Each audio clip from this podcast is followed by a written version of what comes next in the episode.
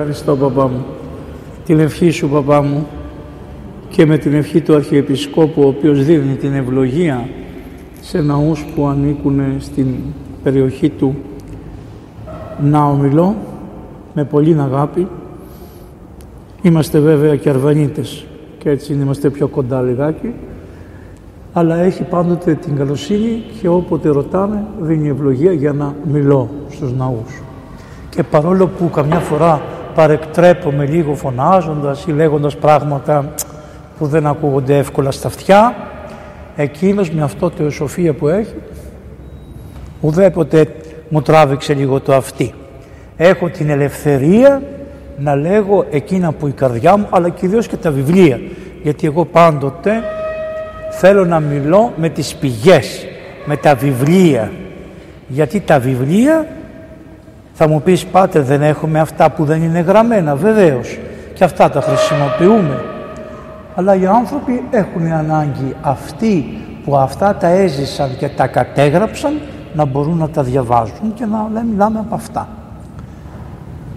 Αρχίζω γρήγορα γρήγορα, θα προσπαθήσω μέχρι που να ακουστώ να σας πω όσο δυνατόν περισσότερα μπορώ, και μόλις σας θα δείτε την κατάντια την τότε, την κατάντια την τώρα. Είναι επίκαιρος αυτός ο άνθρωπος, επίκαιρος, όπως και ο Κολοκοτρώνης, ό,τι είπε αυτός ο γέρος είναι επίκαιρο, όπως και ο Δησσέας Αντρούτσος, όπως όλοι οι αγωνιστές. Όταν άρχισε να κουβεντιάζεται το θέμα του Μακρυγιάννη μέσα στην εκκλησία, μερικοί ορθόδοξοι σούπερ είπανε να τον αγιοκατατάξουμε, να τον κάνουμε άγιο, να αγιοκατατάξουμε. Κοιτάξτε, ο Θεός μπορεί να τον έχει άγιο και όλοι εσείς και εμείς στην καρδιά μας, αλλά οι Άγιοι έχουν εξαιρετικά χαρίσματα από τον Θεό. Και επίσης, η ζωή των Αγίων έχει χαρακτηριστικό την μεγάλη συγχωρητικότητα στους εχθρούς. Δεν θα βρείτε Άγιο να πει ο Θεός να τον τιμωρήσει. Δεν θα βρείτε Άγιο να πει ας το βρει από τον Θεό, ο Θεός ας τον κανονίσει. Αν βρείτε τέτοιον Άγιο να το πει, δεν είναι Άγιος της Ορθοδόξου Εκκλησίας.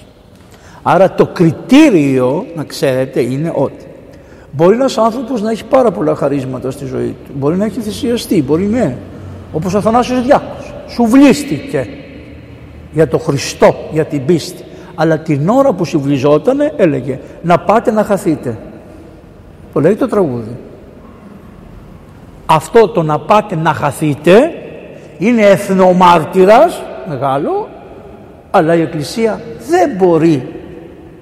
Μπορεί να είναι Άγιος μπροστά στο Θεό και τυραγνισμένος, αλλά η Εκκλησία μας μαθαίνει άλλο. Μας λέει ότι παιδιά μου θα αγωνιστείτε, θα κάνετε λάθη, αλλά το εχθρό σας θα το συγχωράτε. Θα λέτε ο Θεός να τον συγχωρέσει. Και όχι μόνο ο Θεός να τον συγχωρέσει, εγώ τον συγχωρώ πάντα και φυσικά και ο Θεός να τον συγχωρέσει. Γιατί λέτε ο Θεός να τον συγχωρέσει? Γιατί για να μην πείτε ας κάνει ο Θεός όπως θέλει με αυτόν, που μέσα σας κρύβεται λίγο η τιμωρία, λέει θα πεις ο Θεός να τον συγχωρέσει. Θα τον συγχωρέσεις εσύ και θα σύρεις και τον Θεό δια της... Και τι θα πει ο Θεός? Πω, πω, πόσο μου μοιάζεις Άγιε. Γιατί μου μοιάζεις? Είσαι ίδιος με μένα που εγώ δεν ξέρω τίποτε άλλο, μόνο να αγαπώ.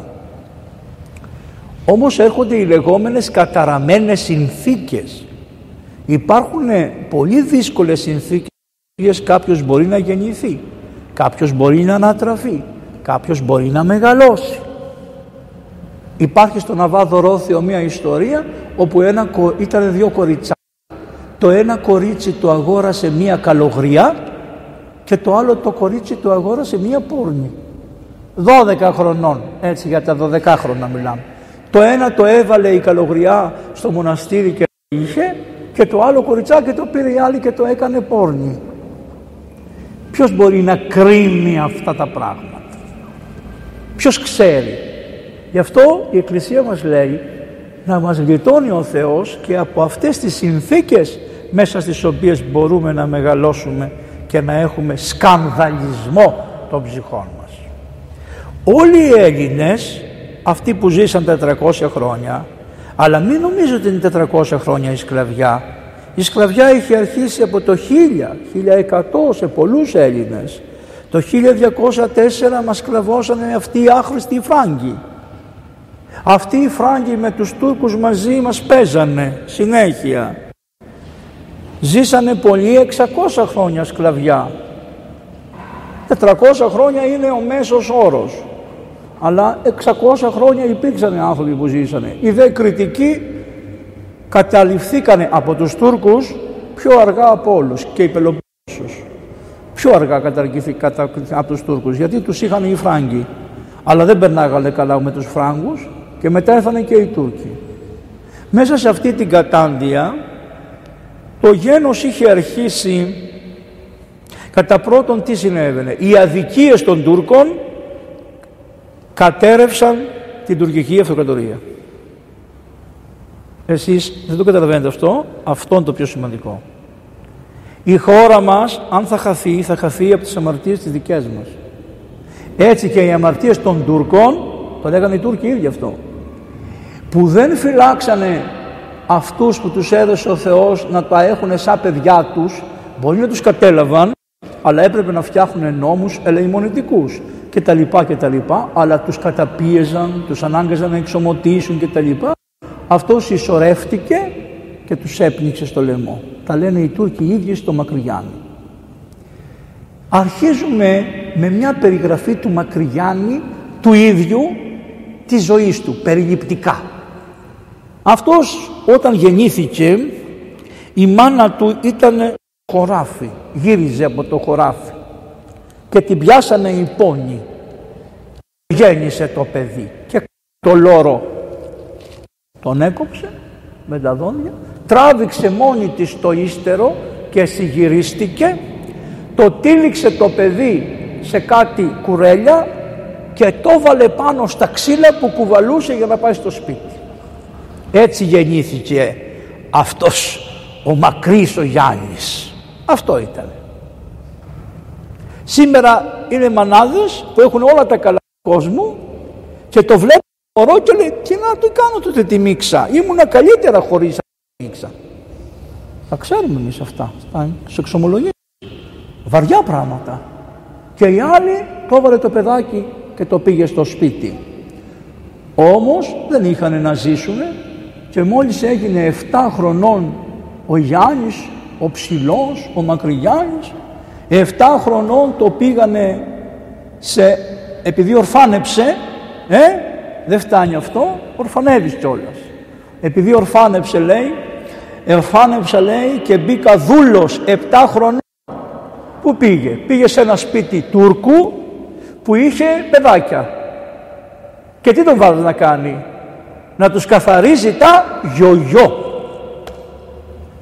Και το λέει ο ίδιος στο πρώτο βιβλίο, για να είναι εκλεπτισμένο και δεν το λέει, αλλά στο δεύτερο λέει κάτι ωραία λόγια που θα, παρό, είμαστε στην εκκλησία και δεν μπορώ να τα πω, αν είμαστε στο άλλο κάτω θα τα έλεγα ακριβώς. Γλίτωσες παπά μου, μας γλιτώσανε. Λοιπόν, εν πάση περιπτώσει, ε, νόμιζα ότι θα είμαστε στην αίθουσα κάτω. Οπότε λέει, ευθύνων λέει, καθάριζα των παιδιών τα, τα αγκιά των παιδιών, τα άλογα, σκοπριές. Συγύριζα και έκανα όλες τις υπηρεσίες και μου δίνανε μισθό δυόμισι γρόσια για κάθε χρόνο. Όταν έγινα δεκατεσσάρων χρονών, ε, δεν θα καθαρίζω τα γιογιό και δεκατεσσάρων χρονών, ο Κολοκοτρώνης δώδεκα χρονών σηκώθηκε και πήγε στο βουνό, γιατί τον έστειλε η μάνα του για ξύλα στην Τρίπολη να τα πουλήσει, και όπως πέρασε από ένα σοκάκι, το μουλαράκι πάτησε πάνω στα νερά και πέναγε ένας Τούρκος και του λέρωσε τη στολή και τον έκανε τόπι στο ξύλο, το χτύπαγε το παιδί και γυρίζει σπίτι και της λέει, εγώ ο γιος του Κωνσταντί του Κολοκοτρώνη, εγώ μπάτσο του δώσε, εγώ δεν θα κάθομαι να μου δίνε μπάτσους οι Τούρκοι. Και σηκώθηκε και στο κλαρί. Και αυτός δεκατεσσάρων χρονών προχωράει να βρει την τύχη του καλύτερα και πηγαίνει σε έναν συγγενή του και του γίνεται κοπέλι και σε αυτόν. Δηλαδή τον είχε να πηγαίνουν μαζί στα πανηγύρια, τον κρατάει το κεμέρι, τον βοηθάει κλπ. Πήγανε λοιπόν σε ένα πανηγύρι που ήταν προς τιμήν του Αγίου Ιωάννου. Και του λέει, κράτα μου τον τουφέκι αυτός. Αλλά τι σημαίνει, στα πανηγύρια οι Έλληνες είχαν δικαίωμα να κουβαλάνε τα τουφέκια τους. Η τουρκοκρατία έφευγε σιγά σιγά, πρέπει να το καταλάβετε αυτό. Δεν έγινε η επανάσταση έτσι. Οι Έλληνες είχαν καταφέρει με τα σχολιά που είχαν αρχίσει να ανοίγουν, με τις επικοινωνίες που είχαν με την, με την Δύση, με τις επικοινωνίες που είχαν με το Μόσκοβο, με τις επικοινωνίες που είχαν στις παραδουνάβιες περιοχές, με τις επικοινωνίες που είχαν στη Βιέννη. Πάρα πολλά ερχόντουσαν και πηγαίνανε. Και μεταξύ αυτών ήταν ότι οι Τούρκοι τους επέτρεπαν. Να ξέρετε ότι ο Πατησάχ είχε ένα νόμο που λέει, εάν στεί Τούρκος το βράδυ του Μεγάλου Σαββάτου να κυκλοφορεί και του κάνουν κάτι οι Έλληνες, είναι αυτός. Έτσι έλεγε. Δηλαδή μπορεί να μην τα σεβόντουσαν, αλλά οι νόμοι τους είχαν βγάλει κάποιους νόμους προς το τέλος τώρα, έτσι, που ξέφτιζε η αυτοκρατορία τους, είχαν κάνει κάποιους νόμους που αφήνανε ελαχιστότατα δικαιώματα. Και ένα από αυτό ήταν να και το όπλο του στο πανηγύρι. Και εκεί λοιπόν στο πανηγύρι το παλικαράκι δεκατεσσάρων, δεν ρίχνω κι εγώ μία κουμπουριά. Πώς ρίχνουμε στους γάμους, ρίχνει μία κουμπουριά, παπ, σπάει το όπλο. Και τον πιάνει ο άλλος δεκατεσσάρων χρονών και τον αιμάζει το ξύλο τον άνθρωπο. Εγώ βάζω το μυαλό μου πώς τις έτρωγε, πώς καθότανε και από μέσα του πικρενότανε που τον χτυπούσαν. Δεν ένοιαζε το ξύλο, λέει. Ένανε. Ένοιαζε ότι με δένανε μπροστά σε άλλους. Άρα είναι ο ξεφτυλισμός. Σε ένα παλικαράκι τεσσάρων χρονών, ο ξεφτυλισμός να το δένει μπροστά σε όλους. Και λέει, εγώ όμως κάπου να πάω. Και μπαίνει μέσα στην εκκλησία τα Αγιανιού που γίνονται και όλοι γλεντάγανε.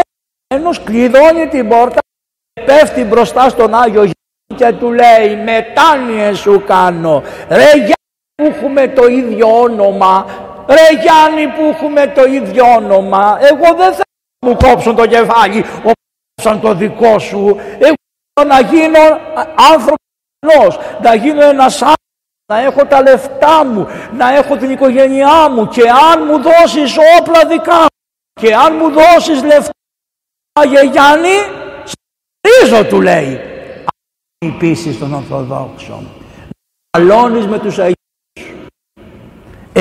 Εμείνε με τον Χριστό, εμείνε με τους Αγίους, απαιτούν από τους Αγίους. Εμείς τώρα δεν πιστεύουμε ότι αν ζητήσουμε από τους Αγίους θα μας δώσουν Αγίους. Δεν το πιστεύουμε αυτό. Λέμε, ε, η επιστήμη τον έχει τελειωμένο. Τι, τι να προσευχηθεί, τι να κάνω. Ντρέπομαι, τι να πω στο Θεό, γιατί να παρακαλέσω, κάνω υπομονή. Λες, τον έπιασε, εάν είχε τα χέρια του έβαζε στη λικότητα, Άγιο Ιωάννη, τον πρόδρομο, λέει, εάν μου τα δώσεις, σου φέρω ένα καντήλι, να, ασημένιο. Πράγματι λοιπόν, σε δύο χρόνια φεύγει και από τέσσερα και τρία, δεκαεπτά, και πηγαίνει στη Άρτα και τα Γιάννενα. Η Άρτα έχει αυτά και τα γράμματα ήταν Γιάννενα. Λοιπόν, Γιάννενα, και πήγε στην Άρτα και εκεί και κάθισε σε έναν και εκεί ο αδερφός αυτός ήταν μαζί σε αυτή.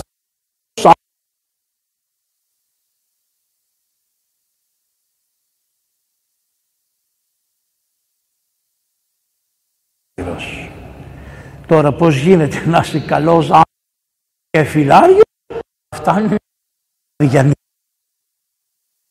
και η αλήθεια της πίστης. Πάρα πολλοί άνθρωποι φιλάριοι. Είμαστε καλοί. Βέβαια. Ή τι να κάνουμε, δηλαδή καταλαβαίνω αυτά όλα Μπορεί να ανεχόμαστε, αλλά οι αμαρτίες είναι αμαρτίες. Δεν θα φτάσουμε σε ένα σημείο. Σβήστε το Ευαγγέλιο. Το Ευαγγέλιο λέει κάποιες αμαρτίες που ανεχόμαστε, θα το σβήσετε το Ευαγγέλιο.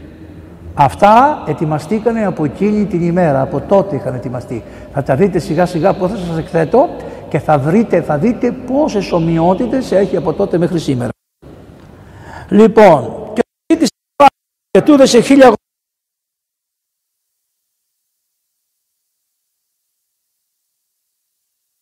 και εργάστηκε, τα αύξησε και απέκτησε χρήματα και άλλα, αγόρασε το μπουστόλι που ήθελε, τις μπιστόλες, φόρεσε το ωραίο του το ρούχο, νέο παιδί ήτανε, το κάκι του, αντρί ήτανε, πήρε το καντήλι και το πήγε στον Αγιάννη. Ήρθα ρε φίλε, του λέει, ήρθα Γιάννη μου, ήρθα Γιάννη μου, ήρθα μανάρι μου, ήρθα γιέ μου.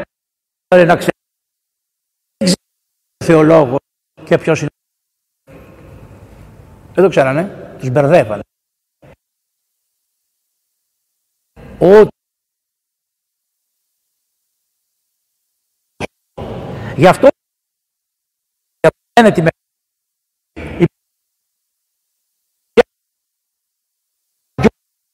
το παιδάκι. Πώς λες ότι είναι ο πρόδομος, αφού μπερδεύει, γιατί δεν είχανε την κατήχηση, αλλά την πίστη στο πρόδρομος, επ' ευκαιρία έκανε και αυτόν, ήταν κάτω από τον σταυρό. Είναι λάθος, είναι αιρετικό, είναι στην κόλαση, επειδή είχε να μπερδέψει τους Αγίους. Τυχώς εμείς έχουμε ξεμπερδεμένους. Εμείς έχουμε το πρόβλημα. Πήγε λοιπόν την καντήλα στον Άγιο Γιάννη και μάλιστα το έφτιαξε και στη Δεσποινα και έγραψε απάνω και το όνομά του. Ο Έλληνας είναι εγωίστερος.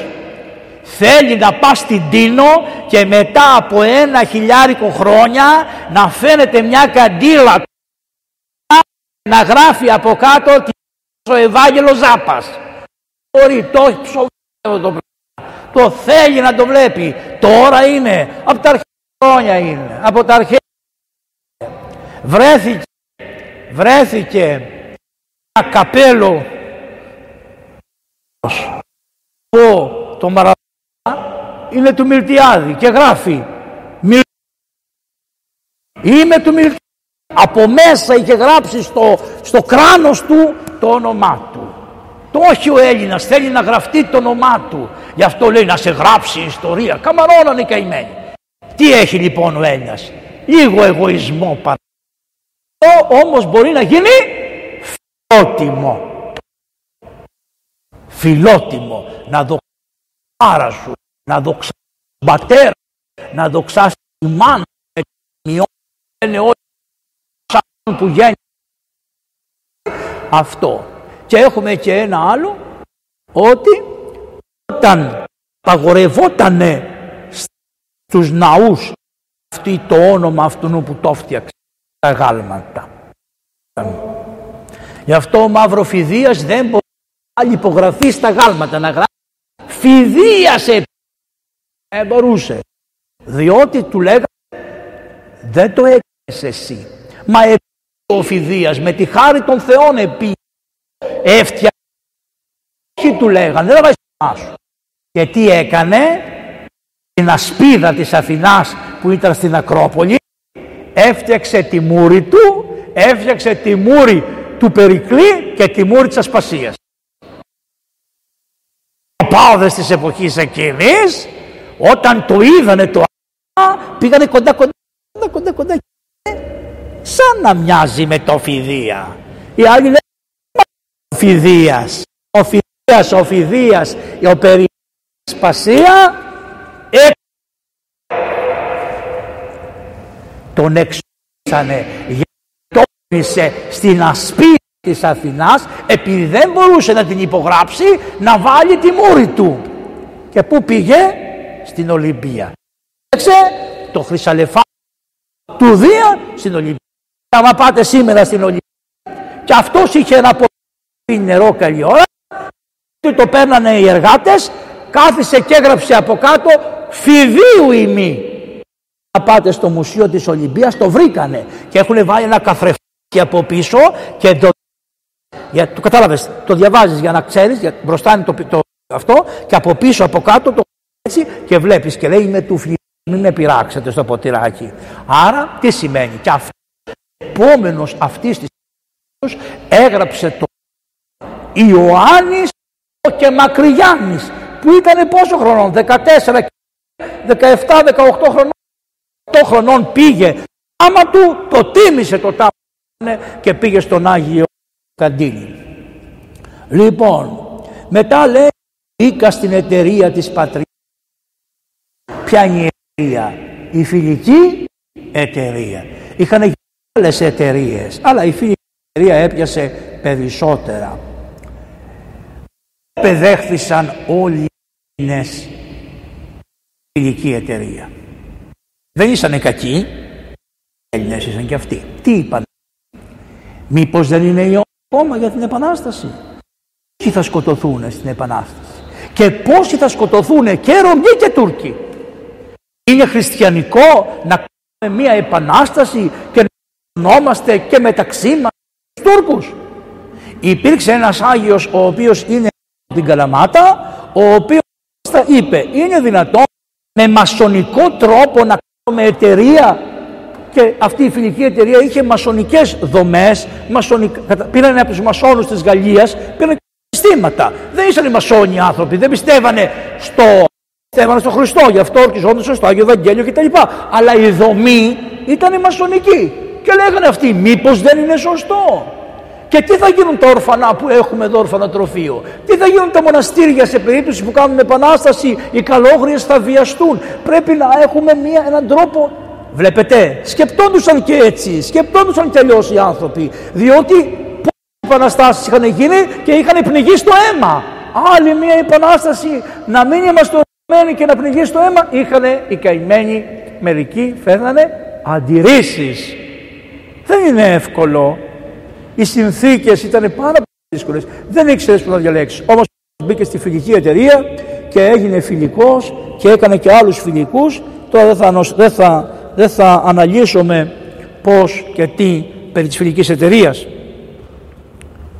Την ίδια ώρα ήταν χριστιανός. Ξέρετε τι σημαίνει χριστιανός? Για σας σημαίνει χριστιανός ότι κάθε Κυριακή πας στην εκκλησία, γυρίζεις σπίτι σας, πάτε στους χαιρετισμούς στην την γυρίζετε σπίτι σας, πατάτε το κουμπί στην τηλεόραση, τρώτε τις πατάτες τηγανιτές αν τρώτε ή κάτι αλάδωτο, βλέπετε στη τηλεόραση μια ταινιούλα, έχετε κάνει τους χαιρετισμούς της Παναγίας, ξαπλώνετε, ύπνο, στο πρωί άντε να πάτε λίγο στην εκκλησία, όχι από το εξάψαλμο που πήγαινε ο Καποδίστριας, Σαββάτο, ουχο, αυτά. Αυτό σημαίνει. Αυτό το παλικάρι δεκαεπτά χρονών, ακούστε τι έκανε, χίλιες τετρακόσιες μετάνοιες κάθε μέρα. Ρε πολέμαγε τους Τούρκους και όταν είχε κενό έκανε μετάνοιες. Μετάνιζε τις μεγάλες μετάνοιες και έκανε και με το κομποσκίνι ένα κατοστάρι κομποσκίνι κάθε μέρα. Κύριε Ιησού Χριστέ ελέησόν με, με μικρές μετάνοιες. Αλλά χίλιες τετρακόσιες μετάνοιες σίγουρα, και ήταν τόσο καλός μετά που έγινε στρατηγός και οπλαρχηγός και τα λοιπά που τον εβοήθησε, γιατί λένε τον εβοήθησε, αυτό δεν χωνεύουνε οι σοσιαλιστές, οι αριστεροί, οι προοδευτικοί. Πώς ήτανε προοδευτικός άνθρωπος, συνταγματικός άνθρωπος, φιλελεύθερος άνθρωπος και την ίδια ώρα ήταν χριστιανός τόσο βαθύς? Δεν μπορούν να το καταλάβουν αυτό το πράγμα. Ο Σεφέρης το κατάλαβε, όλοι το καταλάβανε. Μετά που ήρθε στη χώρα αυτή η τρέλα του δυτικού κομμουνισμού, διότι είναι δύο κομμουνισμοί, είναι ο μαρξιστικός κομμουνισμός σταθερό και είναι αυτό το δυτικό, αθεία, γκομενηλίκη, αυτό, του ένα, του άλλου, κλειψιά, όλα αυτά, ναι. Και είναι και το άλλο που οι καημένοι κάνανε λάθη, πολλά λάθη κάνανε, δεν προλάβανε, αλλά όμως ήτανε πιο, ήξερες που θα τους πας. Ενώ τώρα δεν τους ξέρεις. Αυτοί οι προοδευτικοί της Ευρώπης δεν τους ξέρεις. και θα τα λέει. Αυτός λοιπόν έκανε, έφυγε από την Άρτα με δεκαοκτώ κοπέλια. Δηλαδή είχε φτιάξει ένα, ας πούμε, ένα σώμα με δεκαοκτώ κοπέλια. Και έφτασε να έχει και χίλιους τετρακόσιους κάτω από την οδηγία του. Καταδρομές πλήθος με ύβραν. Δηλαδή τον, κα, τον κυνηγήσανε Έλληνες, Φράγκοι, Γάλλοι, Γερμανοί, Ρώσοι, Άγγλοι, Μαυροκορδάτος, Καΐρης, Όθωνας. Όλοι τον κυνηγήσανε. Τον κυνηγήσανε. Η δέκια του καημένου του Καποδίστρια. Ο Καποδίστριας ήρθε ένας εκλεπτισμένος άνθρωπος σε ένα λάκκο με διαβόλους. Τον ρίξει μέσα σε ένα λάκκο με διαβόλους. Τι να πρωτοκάνει άνθρωπος. Τι να πρωτοκάνει. Εάν δεν έκανε, ας πούμε, το λένε ότι ήταν δικτάκτορας, ότι προσπάθησε με δικτατορικό τρόπο.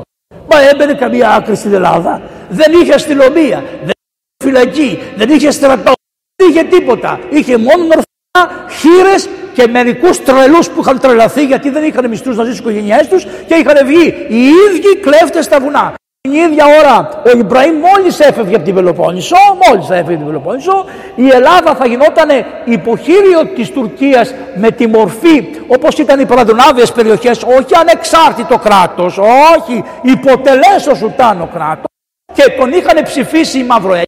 Ο Τσάρος δεν τον βοηθούσε γιατί έλεγε «Τι λες, έχει γούστο η Ελλαδίτσα η μικρή να μου μεγαλώσει, να μου πάει στην Κωνσταντινούπολη και εγώ να χάσω ο Τσάρος, ο Νικόλαος, να χάσω την εξουσία του κόσμου. Έχει γούστο αυτά τα τσοχλάνια εκεί κάτω μια μέρα να μου αφαιθούνε, να πάνε παραπάνω, να πάνε παραπάνω, να πάνε παραπάνω και να ενωθούν και να μου κάνουν το κράτος του Ρήγα του Φεραίου». Τα ξέρει ο Τσάρος, ο Νικόλαος. Έχουμε, ξέρουμε, θα σας τα πω παρακάτω. Υπομονή λίγο να έχετε, βέβαια μόλις περάσουν δύο ώρες σταματάμε, θα έρθω άλλη φορά, γιατί δεν πρόκειται να τελειώσει όπως το πάμε τώρα. Λοιπόν, με αδίκησαν, λέει, και με αδικούν οι άνθρωποι, αλλά ο Θεός με έχει παραδικιώσει. Με αδικήσαν οι άνθρωποι, όλοι αυτοί που σας είπα, αλλά ο Θεός μου έδωσε μεγάλο δίκιο. Άλλοι κλέβουν, λέει, σας θυμίζει τίποτα. Άλλοι προδίνουν, σας θυμίζει τίποτα. Το καπελάκι αυτό, εκεί πέρα. Λοιπόν, άλλοι παίρνουν χοντρούς μισθούς, σας θυμίζει τίποτα. Και από άλλα, εμένα δόξασε ο Θεός. Ο Θεός μου έχει ανοιχτό το σπίτι μου. Τι σημαίνει? Πότε κλείνει το σπίτι? Όταν πεθαίνει ο πατέρας.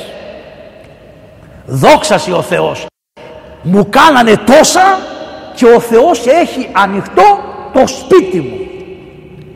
Πώς λέγεται το ξύλο στη σκεπή του σπιτιού? Όταν χτίζαν τα σπίτια τα πέτρινα, όπως έκτισε και αυτός, φέρναν ένα μακρύ ξύλο και το βάζανε από το ένα τοίχο στο άλλο. Πάνω εκεί βάζανε το σταυρό, ένα άλλο ξύλο, σταυρό, και βάζανε τη σκεπή. Και ήταν η σκεπή του σπιτιού. Πώς το λένε το ξύλο αυτό οι πατέρες? Πώς το λέγανε? Πάταρο. Το λέγανε πάταρο. Γιατί? Γιατί είναι ο πατέρας του. Πάτα το λέγανε. Το χρησιμοποιείτε. Πώς το λέτε? Πατάρι. Τι είναι το πατάρι? Αυτό που είναι πάνω από την γραμμή της πόρτας. Αυτό δεν είναι το πατάρι? Αυτό λοιπόν είναι το πάταρο και το πατάρι. Αυτός λοιπόν τι λέει? Μου άφησε ο Θεός το σπίτι μου ανοιχτό. Είναι το πάταρο. Ζω και εγώ, ζει και η γυναικούλα μου, ζουν και τα παιδιά μου, και πλουταίνει την κατάσταση με την ευλογία του. Έχω έναν τζίπο, φυτεύω μια ντομάτα, κάνει εκατό. Με τι τη λείπαινε? Με τις μετάνοιες. Όταν σκάλιζε τις ντομάτες, σκάλιζε πατάτες, μόλις είχαν έρθει από τον Απολέοντα, από τον, πώς το λένε, από τον Καποδίστρια. Μόλις τα σκάλιζε αυτά, την ώρα που σκάλιζε έλεγε «Κύριε Ιησού Χριστέ, ελέησον με, Κύριε Ιησού Χριστέ, ελέησον». Δεν έχανε χώρια από τις χίλιες πεντακόσιες μετάνοιες σε αυτές. Κάθε δουλειά που έκανε και έσκυβε έλεγε το «Κύριε Ιησού Χριστέ, ελέησον με». Τόσο προσεκτικός ήταν άνθρωπος. και με τη ρότα του πότιζε τις ντομάτες και τα μαρούλια του και το σελινάκι του και όλα μέσα στο σπιτάκι του και ευλογούνται από το Θεό και καρποφορούσανε εκατό, που είπε ο Κύριος ότι θα καρποφορήσεις εκατό. Και λέει, φίλους έχω τους τιμιαίους ανθρώπους. Εμένα οι φίλοι μου είναι οι τίμιοι άνθρωποι. Κάθε γενεά, όποιος άνθρωπος είναι τίμιος, οχτρούς πάντοτε έχω, τους πουλημένους και άρπαγους προδότες της πατρίδας μου και της θρησκείας μου. Τους έχει οχτρούς και ο Θεός ας τους αγγίψει το κακό. Γι' αυτό είναι ένας καλός χριστιανός, αλλά μέχρι ένα όριο. Καταλάβατε τι λέει? Το κακό που κάνουνε, ο Θεός ας τους ανταμείψει για το κακό που κάνουν. Δεν λέει ας τους συγχωρέσει, τι λέει? Ας τους ανταμείψει, ας τους τιμωρήσει για το κακό. Αυτός, εσ... όλοι βλέπουν το μακριά, ένα μάτι, ο ένας πολιτικό, ο άλλος οικονομικό. Μόνο η Εκκλησία έχει τη δυνατότητα να τον δει ολόκληρο και να τον βάλει στη σωστή θέση και να διαγνώσει ακριβώς ποιο ήταν το λάθος του σαν ανθρώπου, το οποίο προσευχόμενοι στην Εκκλησία με τις θείες λειτουργίες το συγχωρούμε και πάει στη Βασιλεία των Ουρανών, όπως πάνε όλοι οι άνθρωποι που με τη Θεία Λειτουργία βαπτίζουμε τα ψυχία των ονομάτων τους μέσα στο αίμα του Χριστού και καθαρίζεται και σώζεται και πάει στη Βασιλεία των Ουρανών ο άνθρωπος που είναι στο Άγιο Δισκάριο, πάνω στο Άγιο Δισκάριο της Θείας Κοινωνίας. Λοιπόν, ξαναρχίζουμε τώρα. Αυτά ήταν περίπου λίγο η ιστοριούλα του, η αρχή της ιστορίας του. Και πάμε στα απομνημονεύματα. Τα απομνημονεύματα είναι ένα μεγάλο βιβλίο, τα έγραφε μόνος του, δεν ήξερε γράμματα, κάθισε και έμαθε και πήρε μερικούς, πήρε μερικούς ε, Ε, να τον μάθουν γράμματα με το λιχνάρι. Καθόταν και έκανε τα κολυβογράμματα και έμαθε και το γράφει. Και επειδή φοβόταν τους Ρουφιάνους ότι θα του τα πάρουν και θα του τα κάψουν, είχε ένα ντενεκέ, πως έχετε τις λίρες, τις ντενεκέδες, τα έχουνε μέσα και πήγε και τα μέσα στο χώμα. Και όταν ήθελε πάλι, τα σκάβε, έβγαζε μέσα από το χώμα για να δεις. Αυτή είναι λευτεριά. Τους έδωσαν λευτεριά. Δεν τον κυνηγούσε ο Τούρκος, δεν τον κυνηγούσε ο Φράγκος, τον κυνηγούσε ο Γερμανός, ο Μπαβαρέζος και ο Όθωνας και όλοι αυτοί που είχαν έφερε και καθίσανε στη θέση το κουμάντο στην πατρίδα, τον κυνηγούσανε αυτοί και σου λένε άμα μου τα βρούνε θα με πάνε στην γκιλοτίνα. Είχαμε γκιλοτίνα στην Ελλάδα? Όχι. Ποιος την έφερε? Ορισμένα έθνη, καλέ, οι Γάλλοι, οι Γάλλοι φέρανε την κιλοτίνα στην Ελλάδα να μην σκουράζονται και τη λαδώνανε κάθε λίγο και λιγάκι. Ξέρετε πόσους σκοτώσανε οι Γάλλοι με αυτόν τον τρόπο και οι δικαστές τους, αυτοί οι δικαστές οι διορισμένοι? Σας αρέσει? Ούτε τις λέξεις που σας λέω. Οι διορισμένοι δικαστές που ήταν άδικες αποφάσεις και κόβαν τα κεφάλια των ανθρώπων ενώ είχαν φύγει οι Τούρκοι. Χειρότερη υποδούλωση είχαμε από ό,τι όταν ήσαν οι Τούρκοι.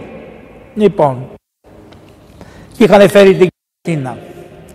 Όταν ήταν στην Άρτα, όπως σας είπα, ήταν στην Άρτα. Τέλος πάντων, δεν θα σας αναλύσω πολλά. Θέλω να σας πω, ένας Τούρκος που τον αγαπούσε πολύ και κουβεντιάζανε με τους Πασάδες και ήταν και αυτός εκεί, όταν ακόμα δεν είχε αρχίσει η Επανάσταση, αλλά μυριζόντουσαν ότι κάτι θα γίνει οι Τούρκοι, λέει ο Πασάς αυτός στην ομίγυρη των άλλων Πασάδων στην Άρτα, Πασάδες και Μπέιδες, θα χαθούμε, θα χαθούμε. Αυτός ο πόλεμος που θα γίνει δεν μοιάζει ούτε πόλεμος με το Μόσκοβο. Ξέρετε ποιος είναι ο Μόσκοβος? Ο Πούτιν. Μη τον Εγγλέζο, μήτε με το Φραντζίνο, λέει ο Τούρκος τώρα. Αδικήσαμε το Ραγιά και από πλούτη και από τιμή και τον αφανίσαμε και μαύρισαν τα μάτια του και θα μας σηκώσει τον τουφέκι. Το λένε οι Τούρκοι. Μόνοι τους το ομολογούν ότι τα πράγματα όπως τα έχουμε φέρει, έχουμε αδικήσει το λαγιά. Από τα πλούτη την τιμή το φανίσαμε και του μαυρίσαμε τα μάτια και θα μας σηκώσει του φέκι. Αυτό που το είπε ο Τούρκος το κάνουν σήμερα οι δικοί μας και δεν το χαμπαριάζουνε. Το χαμπαριάζουνε. Αδικήσαμε το ραγιά. Μας αδικούνε. Ναι, ναι, ναι. Η βενζίνη δύο εκατό, την άλλη μέρα εννιακόσια ενενήντα εννέα. Την άλλη μέρα δύο εκατόν πενήντα, την άλλη τόσο. Το θέμα της υγείας αποκειμένο πληρώς, γιατί από τη Σουηδία, τώρα ήρθα από τη Σουηδία, δέκα εκατομμύρια Σουηδοί, το ίδιο με εμάς, δεκαπέντε χιλιάδες πεθαμένοι. Και όταν πήγα στα νοσοκομεία τους δεν είναι καλύτερα από τα δικά μας. Οι δε γιατροί τους δεν είναι σαν τους δικούς μας. Γι' αυτό οι γιατροί μας οι Έλληνες που πήγαν εκεί είναι πολύ καλύτεροι και αριστότεροι από ό,τι είναι εδώ πέρα. Η κατάσταση είναι πιο καλή. Οι γιατροί μας οι Έλληνες που πάνε εκεί τους βοηθήσανε στο ιατρικό. Άρα τι συμβαίνει? Να το ελέγξουνε. Γιατί πεθάνανε τριάντα επτά χιλιάδες. Πόσοι έχουν πεθάνει? δέκα εκατομμύρια είμαστε κι εμείς. Και μάλιστα σε μια χώρα που έχει τον ήλιο και δόξα σοι. Κάτι δεν πάει καλά. Δεν πήγε καλά. Εν πάση περιπτώσει. Και ο Σουλτάνος το γομάρι. Δεν μπορώ να πω. Καταλαβαίνετε. Ο Σουλ... Υπάρχουν σουλτάνοι. Σουλτανάτα. Σουλτάνοι. Ο Σουλτάνος το γομάρι δεν ξέρει τι του γίνεται. Γιατί δεν ξέρει τι του γίνεται ο Σουλτάνος? Γιατί τον τριγυρίζουν οι γλύφτες και του λένε ό,τι θέλει να ακούσει. Έχει καμία σχέση με σήμερα? Έχει καμία. Αυτά την εποχή εκείνη γινόταν, όχι σήμερα. Σήμερα δεν είναι τέτοια. Τα βλέπετε? Λοιπόν, και αυτή είναι η αρχή που θα χαθεί το βασίλειό μας. Και είναι τόσο οι Έλληνες πεισμωμένοι που πληρώνουμε βαριά να βρούμε ένα προδότη να μας μαρτυρήσει το μυστικό, να μάθουμε ο Ραγιάς μόνος του θα μας πολεμήσει ή υπάρχουν και δυνάμεις που είναι φιλιωμένες με το Ραγιά και θα τον βοηθήσουν το Ραγιά. Και πληρώνουμε και παλουκώνουμε και σκοτώνουμε και την αλήθεια δεν την έχουμε μάθει ακόμα. Ένα χρόνο πρωτού το χίλια οκτακόσια είκοσι ένα αυτά συζητάνε στα μυντέρια τους οι πασάδες και τι λένε? Ομολογούμε ότι δεν έχουμε φερθεί καλά στους Έλληνες. Ο, Κολοκο... ο Μακρυγιάννης του είπε αυτού νου, πασά μου, εγώ θα φύγω από τη δουλεψή σου, σε δούλεψα όσο μπορούσα, ήσουν άρρωστος, σε βοήθησα, γιατί και εσύ με βοήθησες όταν με είχανε μέσα στην Άρτα και ενώ είχανε είκοσι έξι να σκοτώσουνε και εγώ ήμουν εικοστός έκτος και με δώνανε ξύλο και μου κάναν τα χέρια και τούτα και τ' άλλα, εγώ με βοήθησες και ενώ ήμουν ο εικοστός έκτος το σκάσα και σκοτώσανε μόνο τους είκοσι πέντε και εγώ δεν σκοτώθηκα και έζησα. Άρα βλέπετε, όλη του η ζωή είναι μία τύχη αγαθή που λέει ο λαός, οι αρχαίοι. Έχουμε μια πρόνοια του Θεού να επιζήσει αυτός ο άνθρωπος και να μας μαρτυρήσει όλα αυτά, μαρτυρεί την αλήθεια. Λέει του Πασά, δώσ' μου την ευχή σου να φύγω. Βρε, ο Ορθόδοξος Χριστιανός λέει στον Τούρκο, τον καλό άνθρωπο όμως, τον καλό άνθρωπο, και του λέει, δώσ' μου την ευχή σου. Δηλαδή έχει ευχή και ο καλός ο Τούρκος. Σύμφωνα με τον, με τον Άγιο Αρσένιο τον Καπαδόκη, που οι Τούρκοι τον πηγαίνουν, δεν το σεβόντουσαν μόνο οι Ορθόδοξοι Χριστιανοί, μεγαλύτερο σεβασμό και αγάπη του είχαν και οι Τούρκοι του Αγίου Αρσενίου του Καπαδόκη και του Αγίου Παϊσίου όταν πήγαινε, πήγε εκεί πέρα και τα είδε. Ευλάβεια και αγάπη του είχαν. Να είναι, λέει, τους λέει, παιδί μου, ξέρεις ότι αν κάνετε κράτος και κάνετε τις αδικίες που κάνανε και οι Τούρκοι και εσείς θα χαθείτε μια μέρα. Αν κάνετε κράτος και κάνετε τις αδικίες που κάνανε σε εσάς οι Τούρκοι, εσείς τις κάνετε στους Έλληνες σας, ο ένας Έλληνας τον άλλον, θα χαθείτε κακομοίριδες. Και είναι κάτι χριστιανοί δικοί μας, κάτι βλαμμένοι θεούσοι, που λένε θα πάμε στην πόλη, θα μας δώσουν την πόλη, θα μας καλέσουν να μας δώσουν την πόλη, θα μας δώσουν Αγία Σοφιά, θα τρώμε με χρυσά κουτάλια, θα... βλαμμένοι, βλαμμένοι. εδώ είναι δυνατόν, έχεις τις περισσότερες εκτρώσεις σε αναλογία πληθυσμού από όλο τον κόσμο. Τι να δει ο Θεός, ρε κακομοίρη, να σου δώσει εσένα την Κωνσταντινούπολη? Τι είσαι? Τι φασισμητική νοοτροπία εθνικιστική, ότι είσαι Έλληνας? Άμα είσαι Έλληνας και είσαι χριστιανός, κάνεις τα του Χριστού και να σου τη δώσει την πόλη. Ο Τούρκος δεν επιτρέπει να σηκώσεις γλώσσα εναντίον του Θεού του.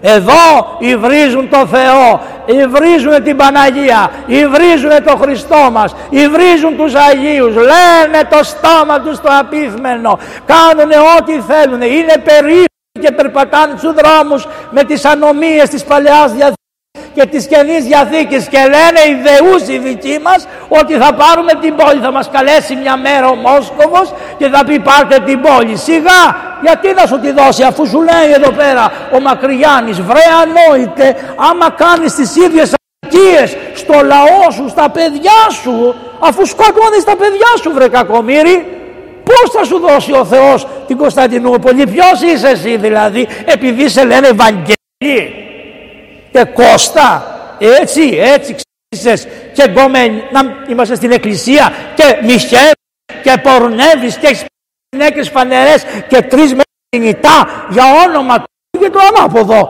Τώρα γέμισε ο κόσμος, γέμισε όλη τη νύχτα τα ίντερνετ, που να πέσει μια μέρα το ρεύμα να δεις πώς θα γίνουν οι ανθρώποι το πρωί. Θα έχουν λαλήσει, λαλήσει, θα έχουν λαλήσει. Λοιπόν, και θέλεις, λέει, θα μας δώσεις την πόλη. Ποια πόλη θα σου δώσει, βρε κακομοίρη? Όλη θα την πάρει ορθόδοξο γένος. Άμα μπει στο ορθόδοξο γένος, με τους Σέρβους, με τους Βουλγάρους, με τους ορθόδοξοι να είναι, ορθόδοξοι, να πάμε να λειτουργήσουμε. Γιατί οι Έλληνες έχουν δηλαδή που θα την πάρουν, αφού είμαστε παραμαρτωλοί. Ο πατήρ Γαβριήλ, ο διαχριστών Σαλός, εκεί στην Ιβηρία, παρακαλούσε το Θεό όταν ήρθε το εννιά, μας ήρθε εδώ η πείνα, ξέρεις αυτά. Λοιπόν, από τις κλοπές που είχαν κάνει οι καλοί άνθρωποι, τίμοι οι άνθρωποι, οι τίμοι. Λοιπόν, ήρθε εδώ και όλα τα χρηματιστήρια καημένοι, να, να πάτε στην πόλη, να την κάνετε χειρότερη. Λοιπόν, ε, ο Γαβριήλ πόνεσε τους Έλληνες και λέει, Θεέ μου, να κάνω μία προσευχή για τους Έλληνες, να τους πείσεις, Θεοτόκε μου, Θεοτόκο, Θεοτόκο. Έτσι έλεγε, Θεοτόκο. Βοήθησε τους Έλληνες. Και βλέπει το βράδυ ένα όνειρο ότι ευρίσκεται μέσα σε μια φυλακή και σήκωνε τα χέρια του και προσευχόταν στον Θεό, στην Παναγία. Πάνω είναι η Παναγία και όπως μέσα στη φυλακή είχε σκοτάδι, προσευχότανε, του πέφτανε στη μούρη κορμιά από παιδάκια και αίματα, αίματα, και τον πορφυρώνανε, τον πορφυρώνανε και ανοίγει η καταπαχτή κεφαλή. Η Θεοτόκο, έτσι, Θεοτόκος, και κρατούσε το χέρι της ένα σφραγμένο παιδί και του λέει, βρε κακομοίρη, για αυτούς παρακαλάς, για αυτούς παρακαλάς. Και εδώ όχι μόνο δεν μπορείς ούτε να το πεις, δεν σ' αφήνουνε, ότι αυτό είναι αμαρτία. Καλύψτε τα, καλύψτε τα, τη γάτα. Τι τους είπε? Εάν αδικείτε, εδώ αδικείτε τα παιδιά σας. Εάν αδικείτε έτσι, δεν θα, έχεις, δεν θα έχετε ευλογία. Γιατί εμείς, λέει, να, εάν εσείς, λέει, κάνετε δικαιοσύνη, θα ησυχάσουμε κι εμείς οι Τούρκοι. Γιατί πλέον μας έγινε χαρά με από το, το βασίλειό μας. Φύγαμε από τη δικαιοσύνη. Του φίλησα το χέρι και μου δώσε ο Μπέι και μου είπε, πάρε παιδί μου για να έχεις. Και του λέω, όχι Μπέι μου, δεν τα θέλω. Μου δώσε τα και με διέταξε να φέρνω με καλά σε όλους τους ανθρώπους. Άρα δεν είναι μόνο η δασκαλία της Εκκλησίας, δεν είναι μόνο η δασκαλία της μάνας του, δεν είναι μόνο η δασκαλία της πατρίδος της, δεν είναι μόνο η κακιά δασκαλία των Τούρκων, αλλά υπήρχαν και Τούρκοι οι οποίοι ήσαν άνθρωποι του Θεού, αγαθοί Ισραηλίτες. Κάτω κάτω ήσανε παιδιά της Παλαιάς Διαθήκης και αυτά. Παλαιά Διαθήκης ήταν τα παιδιά αυτά, όπως οι Εβραίοι της Παλαιάς Διαθήκης, παιδιά. Κάτι έχουν από το Ιαχβέ ακούσει. Λοιπόν, και βλέπετε, τον καθοδηγήσανε σωστά. Αυτό είναι το ένα. Γυρίζομαι σελίδα. Αυτός επήγε λοιπόν και εκάμανε επίθεση οι Τούρκοι της Άρτας μες στην Άρτα και διώξανε τον πληθυσμό και ο πληθυσμός έφυγε νύχτα, ο καημένος ο πληθυσμός έφυγε νύχτα την Άρτα, δεν πήρε να πάρει τίποτα, δεν το περίμενε αυτό, είχε αρχίσει η Επανάσταση και φύγανε ποδαράτο να πάνε οι άνθρωποι να σωθούν όπου τους έβγαζε ο τόπος χωρίς να ξέρουνε. Και τότε βρεθήκανε οι καλοί οι Έλληνες, οι συνάδελφοί τους. Τη χωριά που τους είδανε να φεύγουνε από την Άρτα και να φοράνε ένα καλό φουστάνι και να έχουν ένα καλό ρούχο, οι Ελληναράδες εκείνοι δεν τους στάνανε οι Τούρκοι, χυμάνε κι αυτοί και τους πήραν τα βρακιά και τους αφήσανε μέσα στον χειμώνα γυμνούς τους ανθρώπους.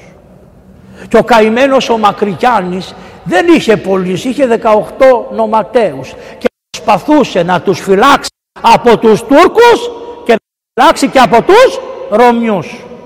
Ότι είχε αγριέψει ο κόσμος, έτρωγε ο αδελφός τον αδελφό. Ήτανε μία μάνα και είχε τέσσερα παιδιά. Το πρώτο ήτανε εφτά, το δεύτερο ήταν έξι, το τρίτο τέσσερα και το τέταρτο δύο. Και η γυναίκα έτρεχε μαζί με τους άλλους, αξιπόληπτη, και τρέχανε οι πληγές στα φουστάνια της και τύλιγε τα ποδάρια της. Τη βλέπει ο Μακρυγιάννης, λέει η μάνα, δεν μπορώ και τα τέσσερα να τα σώσω, αφήνω τα μικρά να πεθάνουνε και εγώ θα τρέξω με τα δυο μεγάλα. Λέει ο Μακρυγιάννης, μα είναι αμαρτία, πώς θα αφήσω με τα κοπελάκια αυτά. Και γυρίζει ο στρατηγός, ο στρατηγός και τα δένει τα παιδιά στον πισινό του, εδώ τάδεσε καλακοσέ, τάδεσε τα παιδάκια. Και έτρεχε κι αυτός, αλλά λέει ότι ερχόντουσαν και οι Τούρκοι, ερχόντουσαν και οι Ρωμιοί. Από άλλη μεριά οι Ρωμιοί να τους, να τους πιάσουν και από άλλη μεριά οι Τούρκοι. Και έτρεχε να σωθεί στο Μακρινόρι, έτσι λέγεται το μέρος αυτό. Και απόστασε ο Μακρυγιάννης, ενώ ήταν αντρί, φαίνεται και τα παιδιά για κουβάλα, άντε πες να είναι το ένα πέντε κιλά και το άλλο τρία, οχτώ κιλά και να τρέχεις με τον οπλισμό να σώζεις τη μάνα τα παιδιά. Δηλαδή τι έφτασε η ώρα της μάνας να ξεχωρίζει ποιο θα ζήσει και ποιο θα πεθάνει. Και εδώ τα είχαμε αυτά. Ακούσατε κάτι που λέγανε τις συντατικές, ποιος θα μπει, ποιος δεν θα μπει. Τα ίδια είναι, μην βλέπετε. Τα ίδια διλήμματα. Τα ίδια διλήμματα είναι. Τα ίδια διλήμματα. Έχουν γίνει μελέτες. Πολλοί άνθρωποι που εκοιμήθησαν από το COVID εκοιμήθησαν ενώ ήσανε διασωληνωμένοι, αλλά δεν ήσαν στις μονάδες. Ε, ήσαν απ' έξω. Διότι δεν υπήρχαν κράτια. Τι να κάνουν. Πειρασμός. Πειρασμός. Εγώ δεν λέω, αλλά μπορεί να ελεγχτούν αυτά. Και να μην μας κουνάς το χέρι, μην κουνάς το χέρι, ταπεινά. Ταπεινά. Ταπεινά. Πάμε παρακάτω. Λοιπόν, και όταν φτάσανε σε ένα μέρος, ήρθανε οι Έλληνες και πιάσανε μια γυναίκα, την προσφέρανε και είχε ένα δαχτυλίδι. Και της λένε της γυναίκας, βγάλ' το δαχτυλίδι να μας το δώσεις, πιάτσικο. Δεν τους στάνανε οι Τούρκοι, πιατσικολογούσανε και οι Έλληνες. Τι έκανε η γυναίκα έτσι, αλλά το δαχτυλίδι είχε κολλήσει μέσα. Και λένε οι Έλληνες, βάλ' το δαχτυλίδι σου στην πέτρα να σου κόψουμε το δάχτυλο. Ωραία πράγματα, διότι μην νομίζω ότι είμαστε αγγέλοι. Ταπεινά, ταπεινά, ταπεινά. Βγήκανε πολλές κακίες, διότι ήμασταν αμόρφωτοι, ήμασταν ακαλλιέργητοι και πεινάγαμε. Αλλά με ένα δαχτυλίδι δεν χορταίνεις. Αυτό λέγεται πλιάκο. Αυτό λέγεται δεν έχεις φόβο του Θεού. Αυτό οι τράπεζες σήμερα, μη στεναχωριέσαι, θα σου πάρουν το δαχτυλίδι, το λέει παρακάτω, και το δαχτυλίδι και όλα θα στα πάρουν οι τράπεζες. Και ενώ θα σας πω παρακάτω, απαγορευόταν να μπει στο σπίτι ενός ανθρώπου. Τώρα θα βγάλουν ένα νόμο ότι ό,τι ώρα θέλει θα μπαίνει ο έφορος μέσα στο σπίτι, θα στο κάνει άνω κάτω, καλύτερα και από τους κλέφτες. Θα το ψάξει καλύτερα από τους κλέφτες. Μπας και έχεις κλειμένη καμιά λίρα και δεν την έχεις δει στο ελληνικό κράτος, το προκομμένο κράτος που σου έχει εξασφαλίσει την υγεία, το σχολείο, τα γεράματα, ε, εξασφαλισμένοι κάτω. Και λοιπόν, βλέποντας αυτήν την αρετή, χάθηκα το Ρωμαϊκό, διότι είμαστε ανθρωπάγοι. Αυτή η φίλη γυμνώσανε τη γυναίκα, αυτή γυμνώσανε τη γυναίκα, πώς θα προκόψουμε? Άρα αρχίζουμε την επανάσταση με αδικίες και δεν θα ξετελέψουμε καλά. Δεν σεβόμαστε τον πτωχό, καλά τον πλούσιο, μα δεν σεβόμαστε τον πτωχό. Προχωρούμε παρακάτω, κομμάτια κομμάτια, εγώ να μιλάμε μέρες και νύχτες εδώ πέρα. Σε άλλο κομμάτι από την... Αυτό είναι πολύ σημαντικό. Τώρα θα σας δείξω τον ορθόδοξο τρόπο αντιμετωπίσεως του κακού. Ο Μακρυγιάννης το είκοσι δύο που ελευθερώθηκε και η Αθήνα, τον κάνανε σαν να πούμε αστυνομικό της Αθήνας και τον εβάλανε σε ένα μέρος και ο άνθρωπος επέβλεπε να έχουν ησυχία οι πολίτες, κάνουν κακό, κλεψιές και αυτά. Μία ημέρα, λέει, ένας έκλεψε ένα γρούπον με χρήματα και εκείνος που τα είχε χάσει ήρθε στην αστυνομία που ήταν ο Μακρυγιάννης και μου είπε για τον κλέφτη. Έπιασα τον κλέφτη και του λέγω, δώστα με το καλό ρε τα χρήματα πίσω, του δώσω και μαχτσίσει. Ακούστε, γιατί ο λαός τι λέει? Τι λέει? Άρπαξε να φας και κλέψε να έχεις. Άμα πεινάς με βρακακομύρι, το καταλαβαίνω, να το αρπάξεις το αχλάδι, να το αρπάξεις το σίκο, να αρπάξεις την τ***α, να το φας να φύγεις. Αλλά για να κάνεις περίοδο, μάτια μου, κλέψε να έχεις. Κλέβεις, μάτια μου. Άρα λοιπόν του λέει, δεν σου φτάνε τα κλεμμένα, θα σου δώσω το μαχτσίσι να φας, να σου δώσω εγώ να φας, μην δώσε τα κλεμμένα πίσω. Δεν εστάθη τρόπος να τα μαρτυρήσει, τον μπέδεψα. Το πέδεμα σημαίνει καμιά μπαστούνίτσα στην πλατούλα. Αλλά η αστυνομία πάντα έδερνε, κακοφαίνεται μερικών, δεν μαρτύραγε. Λέγω των αξιωματικών μου, θα τέσω σε ένα κλαρί και θα βγάλω το μαχαίρι, τάχα πως θα τον εκόψω φέτες φέτες. Εσείς θα μου κάνετε ριτζά, θα μου λέτε, όχι κύριε αξιωματικέ, μην τον σκοτώσετε τον άνθρωπο. Και εγώ θα σας βαρώ με μια μπαστούνα για να δει αυτός ότι έχω αποφασίσει να τον κόψω μέχρι να μου πει πού είναι τα λεφτά. Δεν τελειώσαμε. Δείτε τι σημαίνει χριστιανός ορθόδοξος. Και πραγματικά έτσι έκανε, και αφού είδε αυτός ότι δέρνει ακόμα και τους αστυνομικούς, απελπίστη. Τον έδεσε στο κλαρί και τα λοιπά και τα λοιπά. Δώσ' μου τα χρήματα ρε και τάχα θα πω ότι τα πήγες εσύ και θα σου δώσω πρακτικά. Δηλαδή δεν θα πάρεις τον μπαξίστα και παραπάνω, αλλάζει. Πάει πιο πάνω, πάει μια σκάλα ακόμα παραπάνω. Θα σου, θα σου δώσω και τα παραπάνω. Και θα φάμε και ψωμί μαζί και θα φιλιώσουμε και θα πας στη δουλειά σου. Τι του λέει ρε? Θα φάμε ψωμί μαζί. Θα σε κάνω ίσα με μένα. Ενώ είσαι κλέφτης και παλιωτομαράκι, εγώ θα σε κάνω ίσα με μένα ρε. Θα σε βάλω στο τραπέζι μου να φας. Χριστός που έβαλε τον Ιούδα και φάγανε μαζί, που του πλύνε τα πόδια ο Χριστός του Ιούδα και του έλεγε μόνο το Ιούδα, γιατί του Πέτρου Ιούδα Γιατί τον άλλον Αποστόλων που ξαφανιστήκανε και τον αφήσανε μοναχό στο Σταυρό, δεν τον έπλυνε τα πόδια ολονών. Τα πλύνε τα πόδια ολονών, τα πλύνε ο Χριστός. Λοιπόν, του λέει, θα σε βάλω μαζί μου να φας και ψωμί. Και αυτός δεν έστεργε με κανέναν τρόπο. Δεν ήθελε, τι λέει, να μαθευτεί ότι είναι κλέφτης. Α, αυτό λέγεται κλέφτης και υποκρισία. Φιλότιμο όμως είναι. Σου λέει να μάθει ο κόσμος ότι είμαι κλέφτης.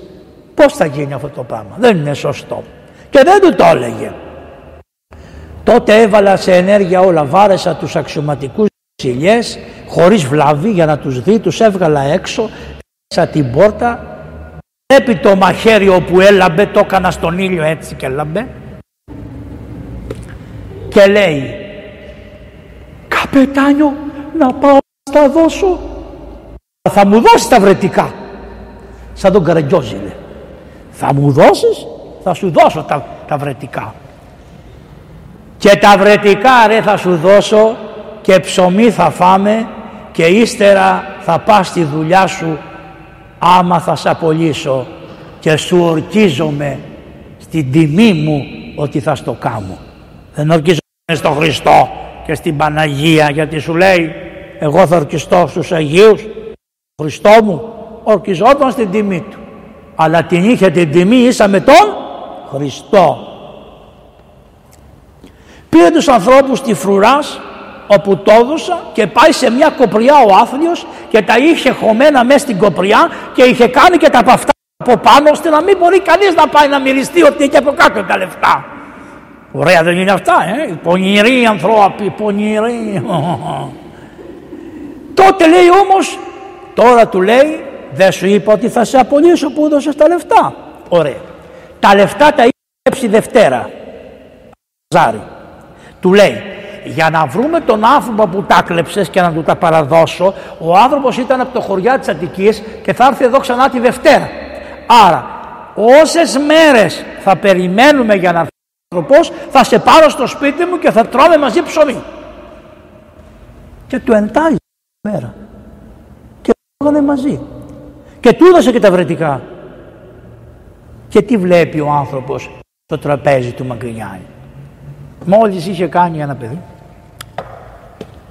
Βλέπει το Μακρυγιάννη να τρώει σε ένα μεγάλο τραπέζι, γιατί είχε σκοπό να κάνει πολλά παιδιά. Και είχε ένα τραπέζι μεγάλο. δεκατρία παιδιά έκανε ο Θεός. Αυτό είναι. Όταν πήγε ο βασιλιάς ο Όθωνας, του λέει, τι κάνεις εδώ Μακρυγιάννη μου? Καλά, μεγαλειώ.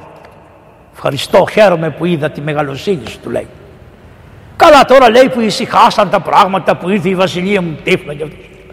Που ήρθε η βασιλεία μου και έφερε ειρήνη, λέει, τώρα τι κάνεις? Σκαρώνω παιδιά για την πατρίδα μου, του λέει. Άρα το να πολεμείς με το μαχαίρι να διώξεις τον Τούρκο ήταν ίσο με το να σκαρώνει την πατρίδα. Σκαρώνω παιδιά για την πατρίδα. Πόσες πληγές είχε, ε? Πέντε πληγές είχε πάνω του, που ανοίγανε και τρέχανε και κακοφορμίζανε και τα παιδιά, παιδιά εκεί. δεκατρία παιδιά έκανε. Τούτος λοιπόν το ένα του παιδί ο Δημήτρης, αυτό το παλικαράκι, το είχε βάλει όρθιο απέναντι εκεί που τρώγανε και το παιδί έκανε μετάνοιες και έλεγε, Κύριε Ιησού Χριστέ ελέησό με, Κύριε Ιησού Χριστέ ελέησό με, Κύριε Ιησού Χριστέ ελέησό με. Όση ώρα τρώγανε το φαγητό ο Μακρυγιάννης και ο κλέφτης, το παιδί εκεί απέναντι έκανε προσευχή. Και μετά έτρωγε το παιδί. Πώς σας φαίνεται? Το βλέπει ο κλέφτης αυτό. Του λέει ο Μακρυγιάννης, Τέρα θα έρθει το παζάρι. Θα σου βάλω μια ταμπέλα και θα λέω φτύστε τον κλέφτη. Άρα τι? Τον κανόνα θα τον κάνεις. Θα τον κάνεις. Γιατί αν σε αφήσω και σε σκεπάσω θα συνεχίσει τη βρωμοδουλειά. Ενώ αν είσαι φιλότιμος θα εκτιμήσεις και ότι δεν σε έβαλα στη φυλακή και ότι έκανα φυλακή το σπίτι μου και ότι σε εμπιστεύτηκα και φάγαμε μαζί σαν χριστιανοί και ότι σου δώσα το κρεβάτι στο σπίτι μου να κοιμήθεις και ότι σου έβαλα το παιδί μου να βλέπεις πώς προσεύχεται και σε έβαλα μέσα στο σπίτι μου, σου άνοιξα το σπίτι μου και δεν σε πήγα στη φυλάκα, αλλά ανέλαβα εγώ με ό,τι μπορώ να σε σώσω, κακομοίρη, αλλά θα το υποστείς στο φτύσιμο από το λαό και τις φαλιάρες που έδινε ο κόσμος σε αυτόν που έκλεβε, και του το έβαλε σαν το γάιδαρο μια ταμπέλα και τον πέρασε μέσα από τα παζάρια εδώ της Αθήνας και ο κόσμος τον καταχέριαζε, προστάτευε και ο Μακρυγιάννης, και πήγανε και βρήκανε τον άνθρωπο και του είπανε πόσα λεφτά είχες, τόσους παράδες. Τι έκανε? Έδωσε τους παράδες ακριβώς, ακριβώς, κράτησε αυτός και έδωσε παράδες αυτόν τα έβρετρα, αλλά δεν τα έβγαλε από τα χρήματα τα κλεμμένα, πρόσθεσε από τα δικά του τα λεφτά στα κλεμμένα και τα έκανε ίσα. Τέτοια αγάπη που τη βρίσκεις εσύ? Διορθώνεται ο κλέφτης. Δι... Δι... Τέλος πάντων, έχεις κάνει ό,τι μπορείς να τον διορθώσεις, από το να τον κλείσεις με άλλους εκατό κλέφτες να μάθει και τα υπόλοιπα κόλπα που δεν τα ήξερε προτού να μπει μέσα. Έτσι δεν είναι? Έτσι είναι. Ποιος τον έκανε τέτοιας λογής άνθρωπο? Το Ευαγγέλιο. Ούτε ο Μάρξ, ούτε ο Έλλην, ούτε η Γεωργία Σάνδη, ούτε. Τον έκαμε το Ευαγγέλιο. Και οι Άγιοι, ο Άγιος Νικόλας μας, ο Άγιος Νικολάκης μου, η Αγία Βαρβάρα μου, η Αγία Κατερίνα μου, έτσι έλεγε τους Αγίους. Ο Άγιος Φίλιππος σήμερα τον ευλαβεί το πάρα πολύ, γιατί εδώ στην Αθήνα έχει, δεν έχει έναν Άγιο Φίλιππο, κάποιος Άγιο Φίλιππο, και πήγαινε εκεί πέρα σήμερα που ήταν το Αγίου Φιλίππου. Βλέπετε τι ήτανε? Τελειώσαμε? Δεν τελειώσαμε. Μετά από είκοσι πέντε τριάντα χρόνια γέρος ο Μακρυγιάννης πάει στο Ναύπλιο για μια δουλειά. Τον πλησιάζει ένας κύριος και του λέει: «Κύριε Μακρυγιάννη, θέλετε να έρθετε στο σπίτι μου να σας κάνω το τραπέζι με μια κότα?» «Ε, άμα είναι κότα, θα». Πήγε λοιπόν στο σπίτι του ανθρώπου. Βλέπει ένα τραπέζι από εδώ μέχρι εκεί πέρα και εφτά παιδόπουλα. Λέω: «Μακρυγιάννη, τι είναι αυτό εδώ? Αυτός είναι σαν και εμένα». Και κάθονται να φάνε και βλέπει ένα παιδί από αυτά τα εφτά του ανθρώπου και γονατιστό έλεγε: «Κύριε Ιησού Χριστέ, ελεησόν με, Κύριε Ιησού Χριστέ, ελεησόν με, Κύριε Ιησού Χριστέ». Έτσι μαθαίνεις την προσευχή, όχι με ελικόπτερα και με τροπαδούρικα και τεμπελιές και διαταγές τους άλλους. Έτσι μαθαίνεις την προσευχή στον άλλον άνθρωπο. Δεν ξέρω, καταλάβατε? Του έσωσε το σπίτι, τον θεράπευσε, τον έσωσε. Α, αυτό είναι αγιωτικό. Το ότι δεν συγχωρούσε τον εχθρό του, καλά έκανε στο κάτω-κάτω, σιγά. Δεν μπορώ. Μπορώ τα εκατό, δεν μπορώ. Μπορώ τα ογδόντα, δεν μπορώ. Μπορώ τα εξήντα, μπορώ. Τα εξήντα. Αυτά θέλει ο Θεός, τα εξήντα θέλει από σένα. Αυτό, κάν τα εξήντα και τα σαράντα θα τα συμπληρώσει η Θεοτόκος, η Άγιος Χριστός. Το είδατε? Υπάρχει και ένα άλλο ακόμα γυρότερο. Όταν ήταν αστυνομικός, κλέψανε ένα κοριτσάκι δώδεκα χρονών, ναι, κάτι πλούσια βρωμόπαιδα της Αθήνας, και πήρανε και μία μετρέσα και τα είχανε, καταλάβατε, τα, τα, τα είχανε για να, αυτά, τα γιανά. Λοιπόν, το ειδοποιήσαν το Μακρυγιάννη αφού ήταν αστυνομικός, του λένε μάλλον εκεί πέρα είναι, αυτή, μπαίνει ο Μακρυγιάννης μέσα εκεί που ήταν τα πλουσιόπαιδα, τα μην πω τη λέξη, είμαστε στην εκκλησία. Με έβαλες στην εκκλησία, δεν με πήγες κάτω να μπορώ να λέω τις λέξεις που θέλω. Λοιπόν, ναι, όπως λέει και ο Χριστιανόπουλος, Θεός χωρέστονε, να ξέρεις Μακρυγιάννη μου, γιατί ετζάκισες το χέρι σου για να χορεύουν σέικτα παιδά, παιδά, δεν δε με τη λάξη προηγούμενη. Γι' αυτό ετζάκισε το χέρι του, για να είναι ελεύθεροι όλοι οι Ισραηλίτες και να χορεύουν μέσα στο Σύνταγμα και να χορεύουμε όλοι, γιατί λέει σέικ, δεν λέει συγκεκριμένα, μην μας κόψουν όλοι. Αυτός ετζάκιζε το χέρι του για την πατρίδα μας, για να ελευθερώσει την πατρίδα. Λοιπόν, πήγα και τους έπιασα τους νεαρούς που την έχει κρυμμένη την κοπέλα. Δεν τον ένοιαζε για τη μετρέσα, τον ένοιαζε για την κοπέλα. Σου λέει οι άλλοι τη δουλειά της κάνουν. Το κοριτσάκι δώδεκα χρονών που πας καημένε, και σηκώνεις και το σταυρό τη Μεγάλη Παρασκευή. Σκάτσε Χριστιανέ, έχει και ένα όριο το πράγμα. και ένα όριο. Πού πας, του λέει, και τους λέει, βρε βρωμόπεδα, λέει, καλά, πού την έχετε την κοντόσα. Κοντόσα σημαίνει, γι' αυτό λέει μωρή, κοντόσα, βρισιά αυτό. Λοιπόν, και ψάξανε και τη βρήκανε, την είχαν βάλει σε ένα μπαούλο. Είχαν ανοίξει τον μπαούλο και είχαν βάλει μέσα και το κορίτσι και τη μετρά. Και είχανε και μία σακούλα με λεφτά. Τα ρωτάει τώρα τα παιδιά, ο Γιάννης. Ρε Νικολοπούλα, λέει, εσείς μας βοηθήσατε να ελευθερωθεί η Ελλάδα. Παπ, τι λέει. Ρε εσείς ήσασταν στην κούνια και την ώρα που εμείς σκοτωνόμασταν να φέρουμε τη λευτεριά στους ανθρώπους. Τέτοια λευτεριά εμείς δεν φέραμε, ρε. Τέτοια λευτεριά. Βρωμόπεδα, επειδή έχουν οι γονείς σας λεφτά και πιάσατε το κορίτσι και το βάλατε στον παούλο.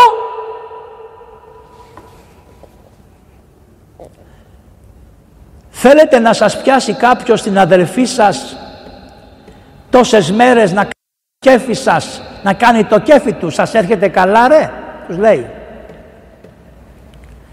Αλλά και αυτό ακόμα σήμερα άμα το πεις θα σε θεωρήσουν ότι απαγορεύεται να το πεις και θα πας σαν τον Τζάτρα, που τον είναι αυτόν εκεί πέρα, που του βάλανε το πρόστιμο.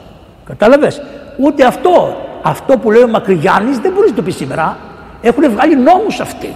Είναι κάτω από το ρατσιστικό νόμο. Ούτε αυτό δεν μπορείς να τους πεις. Να τους πεις, παιδί μου δεν έκανες καλά. Τίποτε άλλο. Δεν μπορείς να τους πεις, θέλεις να πάρεις την αδερφή. Όχι, αυτό απαγορεύεται να το πεις. Εν πάση περιπτώσει, το λέει ο Μακρυγιάννης, να βρούνε σε, από μνημονεύμα του Μακρυγιάννη, σελίδα ενενήντα, για να μην συγχωρείτε από μένα. Όχι, του λέει, δεν μου λέτε, ρε παιδιά, θέλετε να σας σκοτώσω. Ναι, του, ε, ναι, του λένε αυτοί, αξίζει να μας σκοτώσεις. Όπ, τι κάνουν, ταπεινωθήκαν, φοβηθήκαν, ταπεινωθήκαν. Εγώ, ρε κακομοίρα, λέει, δεν σας πειράζω, ούτε θέλω να μαθευτείτε τι τομάρια είστε. Γιατί τι λέει, είναι δεκαοκτώ χρονών παιδάκια, ρε παιδί μου, μοιράκια είναι, βράζει το αίμα τους, βράζει το τέτοιο. Ας τα κακόμοιρα, ας... Βλέπετε, βλέπετε, βλέπετε. Έχει μία ανοχή. Σε τι, εγκληματική πράξη είναι αυτή, έτσι, τον έγκλημα. Τι τους λέει λοιπόν. Παίρνω τρία γρόσια μέσα από την... από αυτά που είχαν αυτοί τα μικρά. Τους δίνω, τις δίνω στη γυναίκα, την κοπέλα αυτή, τη μετρα... όχι την, το δεκάχρονο, την άλλη, τη μετρέσα.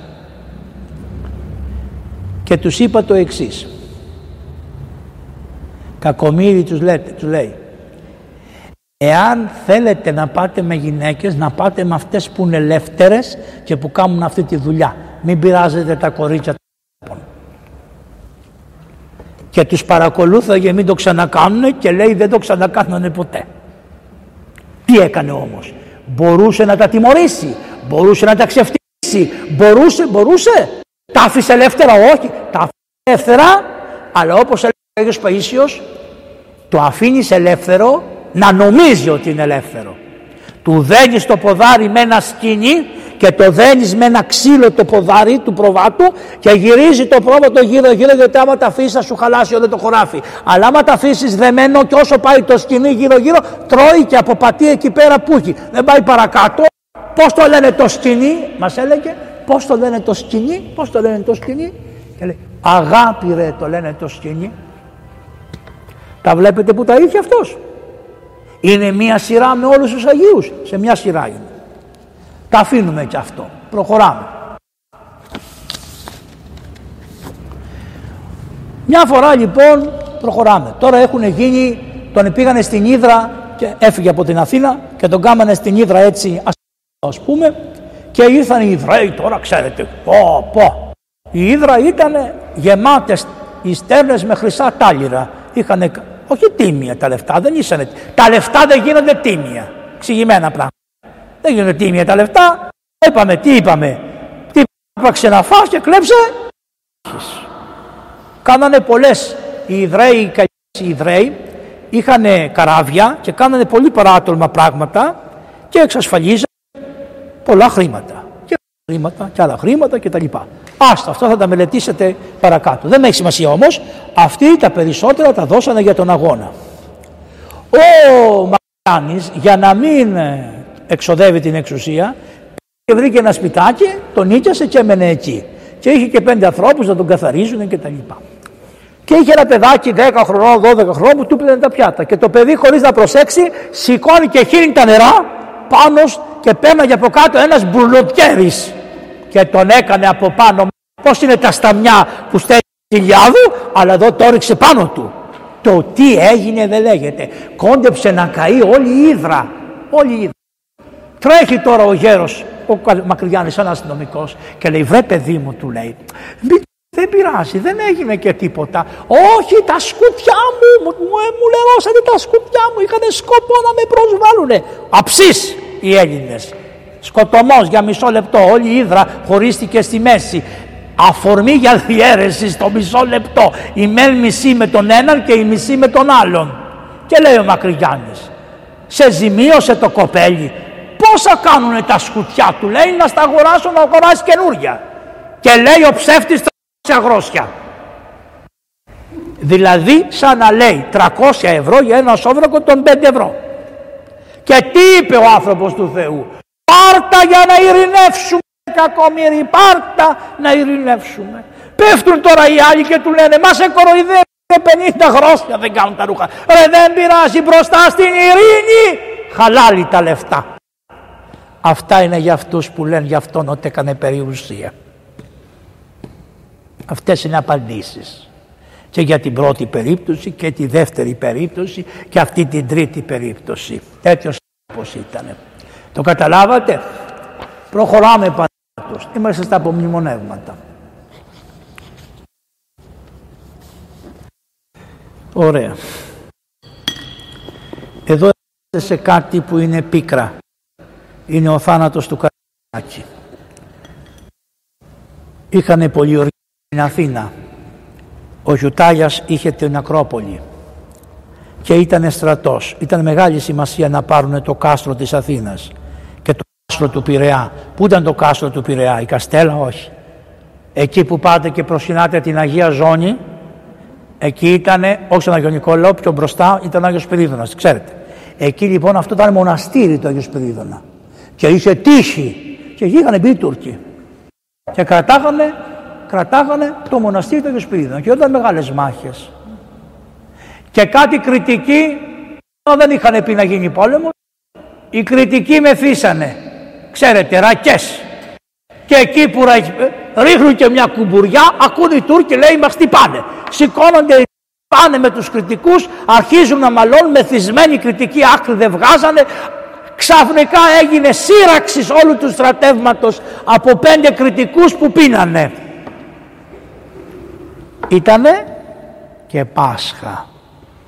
εικοστή τρίτη Απρίλη. Στη γιορτή του, μωρέ. Στη γιορτή του. Και ξέρετε που βρισκόταν? Στο Χαϊδάρι ο Μαύρος. Και ακού, είχε, είχε φέρμες, είχε μαλάρια, ελονοσία. Και ε, του άρεσε το τσιμπούκι, καπνίζει, του άρεσε, και είχε και μια κοπελιά που ήταν άντρας. Δηλαδή ήταν γυναίκα, αλλά ήταν άντρας. Ντυμένος σαν άντρας. Και τον, ήταν γυναίκα. Δεν την γυναίκα ήταν, δεν είχε, καταλάβατε τι σας λέω, ήταν γυναίκα, αλλά την είχε, τον, δεν την είχε φιλενάδα. Την είχε να τον, διακο, να τον διακονεί. Για ποιο λόγο? Τον είχε για να μην νομίζουν ότι είχε αγόρια. Καταλάβατε? Καταλάβατε, καταλάβατε, τι ήσανε αυτοί, τι ήσανε αυτοί να μην δώσουν αφορμή. Και είχανε αυτήν, κάπως τη λέγανε αυτήν, και αυτή του έφτιαξε καϊφέ. Καϊφέ δεν είχε κανένας, μόνο η σκηνή του Καραϊσκάκη, του Γιώργη και καϊφέ. Και μόλις ακούνε ότι γίνεται μάχη, παίρνει το άτι του και τρέχει, και εκεί τρέξε στα φάλιρα, του σημαδέψανε τα χαμνά, σκοτώσανε εδώ. Χωρατώντας, ενώ πόναγε, πόναγε ο Μαύρος, τους έλεγε: «Μη στεναχωριέστε, ρε παιδιά, ο θάνατος είναι τέλος». Ακούστε, μαζευτήκαν και ο Μακρυγιάννης έτρεξε, γιατί ήταν κοντά στα ταμπούρια, και αυτός τόσο καλός ήταν που, για να μην νομίσουν ότι τραυματίστηκε, επειδή η θάλασσα του Φαλήρου ήταν δίπλα, μπήκε μέσα στα νερά του Φαλήρου, και για να, για να ξέρετε, το νερό να τον βοηθήσει, και μετά τον βγάλανε έξω και τον επήγανε στις γαλέρες που περιμένανε των μεγάλων δυνάμεων, οι γαλέρες. Και εκεί τον εξαπλώσανε και λέγει: Χριστέ μου, σ' αγαπάω και σ' αγάπησα, Χριστέ μου, αν μ' αγαπάς να με πεθάνεις, γιατί δεν αντέχω τον πόνο της σφαίρας μέσα στην κοιλιά μου, και φέρω μου πνευματικό να κοινωνήσω, και φέρανε βάρκα και βάλανε μέσα τα Άγια. Μα ακόμα και ο, ο, ο πώς το λένε, ο, ο Γιώργος ο Καραϊσκάκης απέλαυσε της Θείας Κοινωνίας που τολμήσανε μερικοί να συζητήσουν να μείνουμε χωρίς Θεία Κοινωνία. Οι χριστιανοί, οι αντίχριστοι αυτοί, οι γαλλοαναθρεμένοι, οι διαφωτιστές του διαβόλου. Λοιπόν, μετά πάει και αυτό. Είδε λοιπόν και τη θανή του ε, πώς το λένε, τη θανή του του Γεωργίου, ο οποίος που εθάφτηκε στον Άγιο Δημήτριο στην Κούλουρη. Τον πάσανε και το θάψανε στον Άγιο. Πού το θάψανε, μέσα στην εκκλησία. Πού, εκεί, εκεί που μπαίνεις. Στον Άρθικ, εκεί μέσα, μέσα. Και όταν έμπαινες μέσα, τον πάταγες. Γιατί ήθελε να τον πατάνε? Πρώτον, να το θυμούνται, να λένε acceleration. Και δεύτερον, επειδή είμαι αμαρτωλός, γιατί είμαι γιος Καλογριάς, είμαι αμαρτωλός.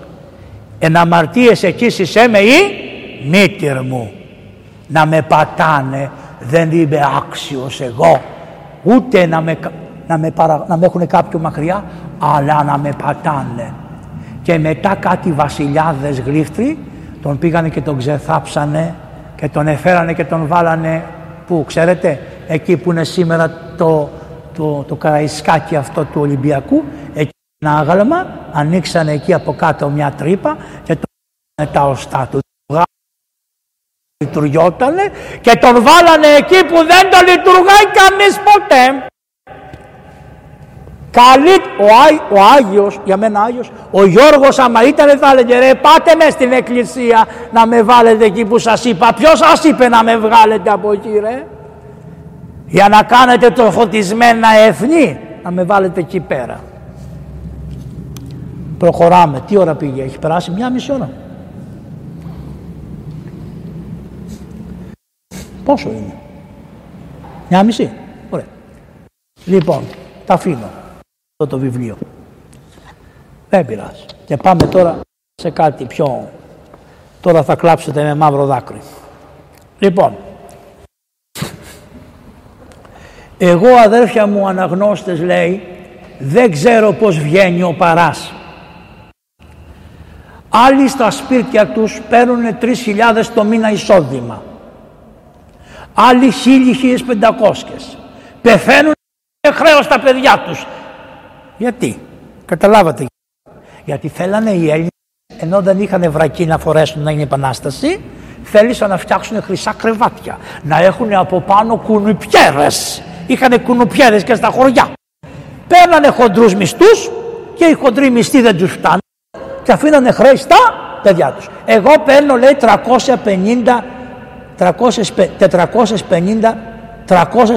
δραχμές και τι μου είναι η ευλογία του Θεού, μαγειράβομαι να φάμε μόνοι μας και ποτέ δεν τρώμε μόνοι μας, γιατί πάντοτε έρχονται τρεις, πέντε, ακόμα και δέκα και αν δεν έρχονται στον δρόμο και βλέπω ποιος δεν τρώγει και τον φέρνω στο σπίτι μας και τρώγει και περισσεύει το φαγητό. Αβραάμ δεν είναι? Αβραάμ. Αβραάμ. Κομμουνισμός. Εγώ σου δείχνω εδώ τον κομμουνισμό. Ανάγκασον εισελφήν δια της βίας τους μάθει από το δρόμο και η φώτιση του Θεού και της Βασιλείας και ό,τι περισσεύω δίνω το δυστυχισμένον και πάλι τα ελέη του Θεού μου βγάζει τον μποστάνι μου. Δόξα τω Θεό. Το Σεπτέμβριον πεθαίνει και ο Κολέτης με τη μαϊμού του. Ο Κολέτης είχε μια μαϊμού. Είναι κάτι που είναι κάτι σκυλάκια. Αυτός είχε μια μαϊμού. Τι λέγανε? Η μούρη σου ήταν το μαϊμού, το τέτοιο του Κολέτη. Έτσι έλεγε ο κόσμος όταν ήθελε να βρήσει. Κατάλαβες? Λοιπόν, οι τρία χρόνια τον ξεχώσανε και τον ευρήκανε όπως τον εβάλανε, τυφανισμένο και βρωμερό. Γιατί, γιατί ήταν με τη Γαλλία και την Ευρώπη και ήθελε να μας λευτερώσει γαλλικά. και έφερε εδώ όλους τους κακούς τρόπους των άλλων και την αφεία τη γαλλική. Το δίνει να μου δίνει ο Θεός ένα σερνικό παιδί, το βαπτίζω και το βγάζω χώρο. Του Χριστού παιδί μ' αρρώστησε τα Χριστούγεννα την παραμονή. Ο γιατρός και μου λέει ποτέ, πέφτω στην προσευχή, άστο μου Χριστέ μου Χριστούγεννα, μη μου μαυρίσει τη μέρα και πάρ' το μαζί όταν θα σπεριάσει. Γίνεται το παιδί καλά όλη τη μέρα και το βράδυ ξαπλώνει και πεθαίνει. Ο Χριστός του, πώς το βλέπετε? Όχι, του πήρε το Δημήτρη, του ασθένησε ο Δημήτρης, συγγνώμη, και τα μεσάνυχτα του Χριστουγέννων έσβησε σαν κερί.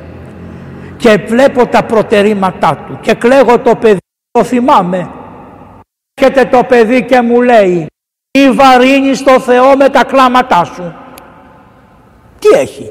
Όπως ο Άγιος Στάθιος, όχι ο Στάθιος, αυτός, ο Άγιος, ο, ο, ο, ο, ο, πώς λέει το Άγιος αυτός που, ε, που ήταν ρόγινο και παρουσιάστηκαν τα παιδιά στη μάνα και είπανε, όχι, Αθανάσιος και, Αθανάσιος, Αθανασί, Αθανάσιος και αυτοί, αυτοί που γιορτάσαμε προηγουμένως, λοιπόν, και αυτοί παρουσιάστηκε ο Θεός. Αφού περικαλούσα λοιπόν και εγώ νύχτα και ημέρα και έλεγα, Θεέ μου, ας δω το κεφαλάκι του παιδιού μου, είδα το παιδάκι μου στον ουρανό και έκανε μετάνοιες στον ουρανό και παρακαλούσε τη χάρη του ως γέροντας και έκανε την προσευχή του δια τους ανθρώπους, δια την θρησκεία του και όλους τους τιμίους ανθρώπους και δια την πατρίδα του. Το παιδί του στον ουρανό είδε αυτό το πράγμα ο άνθρωπος, ότι το παιδί του που είχε χάσει και που δεν βαριγκόμισε του Θεού, παρακαλούσε το Θεό. Όταν πληγώθηκα στο κάστρο της Αθήνας, μια μέρα πήγα τρεις πληγές και ήταν οι Τούρκοι κοντά, άρχισε ο κόσμος να φεύγει και μου πατάγανε την κοιλιά και βγήκαν τα έντερά μου απ' έξω και έγινε πόλεμος πεισματώδης και έγινε το αίμα μου λάσσανε το χώμα. Και μετά με φέρανε στο Ανάπλη και μαζοχτήκαν οι γιατροί από τα καράβια τα ξένα και μου διόρισαν μια κούρα με μαλακτικά και βδέλες. Και στο χίλια εννιακόσια σαράντα εννιά του Αγίου Φιλίππου ξημερώνοντας, τα αίματά μου ανοίξανε και χύθηκε όλο το αίμα και καθάρισε ο τόπος και μόλις εκαθαρίστηκα σηκώνομαι και κάνω τις μετάνοιές μου ως το είχα χρέος. Και σας το λέω γιατί σήμερα είναι του Αγίου Φιλίππου, έτος χίλια οκτακόσια σαράντα εννιά. Εκεί λοιπόν που προσευχότανε, μια μέρα του ήρθε ένας καλόγερος από Ιεροσόλυμα και κουβεντιάζανε και του είπε διάφορα πράγματα και του λέει, πάρει μια απόφαση να πάω στη Ρωσία να του πω του βασιλιά του Νικολάου, τώρα ήταν ο Νικόλαος βασιλιάς, ότι τι ορθόδοξος χριστιανός είναι που αφήνει τον τάφο τόσο τον καιρό και τον τζακούν τα έθνη. Δηλαδή θα πήγαινε ο καλόγερος από τα Ιεροσόλυμα να πει στον Τζάρο, που το μοιάζε πολύ τον Τζάρο, τάφος του Χριστού, όλους τους Τζάρους τους νοιάζει πολύ ο τάφος του Χριστού, μόνο τα τερέσια τους τους νοιάζουν, ευρεκά κομμυρίδες, σιγά μην πονάνε τον τάφο του Χριστού. Πονάνε αν μπορούν να βάλουν πόδι στα Ιεροσόλυμα να έχουν τα προσκυνήματα. Αυτή είναι η δουλειά. Δεν είναι η δουλειά αυτή αυτών των ανθρώπων. Και πήγε λοιπόν στην πλατεία τη ρωσική για να βγάλει το πασαπόρτου στην Κωνσταντινούπολη. Και τον βρήκαν έτσι καλόγερο και τον καταφρονούσαν. Δεν ήταν. Καταλαβαίνετε. Και τότε λέει, βλέπω ένα σύγγνεφο Ιωάννη και με σκέπαζε και τυράω πάνω απάνω στα κεραμίδια της ρωσικής πρεσβείας και βλέπω ένα αγριογούρουνο και έτρωγε βελάνια και λέω, μα τι δουλειά έχει τα αγριογούρουνο απάνω στη ρωσική πρεσβεία? Όραμα ήτανε, όραμα ήτανε. Και τι του λέει ο Θεός? Μη στεναχωριέσαι, τώρα θα καθαρίσω τους Ευρωπαίους και μετά και αυτό το γουρούνι θα το τακτοποιήσω. Αυτό λέω για να δείτε ότι τα ίδια τότε, τα ίδια και τώρα, τα ίδια τότε, Τα ίδια και τώρα. Γιατί τον κοροϊδεύαν το λόγιο. Δεν του δίναν το πασαπόρτι. Άμα ήταν καμιά μετρέσα να πάει στο τσάρο, αμέσως θα το δίνανε. Τον καλόγιο δεν το δίνανε. Λοιπόν, σηκώνεται και πάει στην Τίνο να προσκυνήσει, γιατί το χίλια οκτακόσια είκοσι δύο βρήκαν την Αγία Εικόνα. Και πήγε και ο Μακρυγιάννης, πήγανε και ο Κολοκοτρώνης, πήγανε όλοι να προσκυνήσουν στην Τίνο. Γυρίσανε από την Τίνο, όπως πάντα, βλέπει το καράβι, στη Σύρο και μετά. Κατεβαίνει να πιει μια ρακή και έρχεται μια γυναίκα αναμαλιασμένη και είχε τα χέρια της με αίματα. Της λέει, τι είσαι? Λέει, είμαι η μαμή. Και τι έκανες? Ξενικό, φιλικό, τι κάνανε?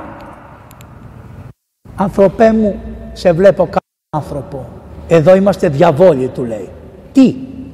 Αυτό το παιδί που ξεγέννησα ήτανε παιδί που το έκανε ο πατέρας με την κόρη. Mm-hmm. Και θέλετε να πάρετε την Αγία Σοφιά από τότε? Πού πάτε κακομύριδες? Πού πάτε κακομύριδες? Εδώ είναι γραμμένα. Είναι γραμμένα. Πού πάτε κακομύριδες? Είναι τα ίδια αμαρτήματα, αμετανόητα, κλαφτά, χωρίς ευχή, χωρίς αγώνα. Τα ίδια είναι. Δεν τελειώσαμε, πάμε στα παρακάτω, ακόμα καλύτερα. Τι κάνουνε, λέει, οι δεσποτάδες και οι ιερωμένοι για όλα αυτά?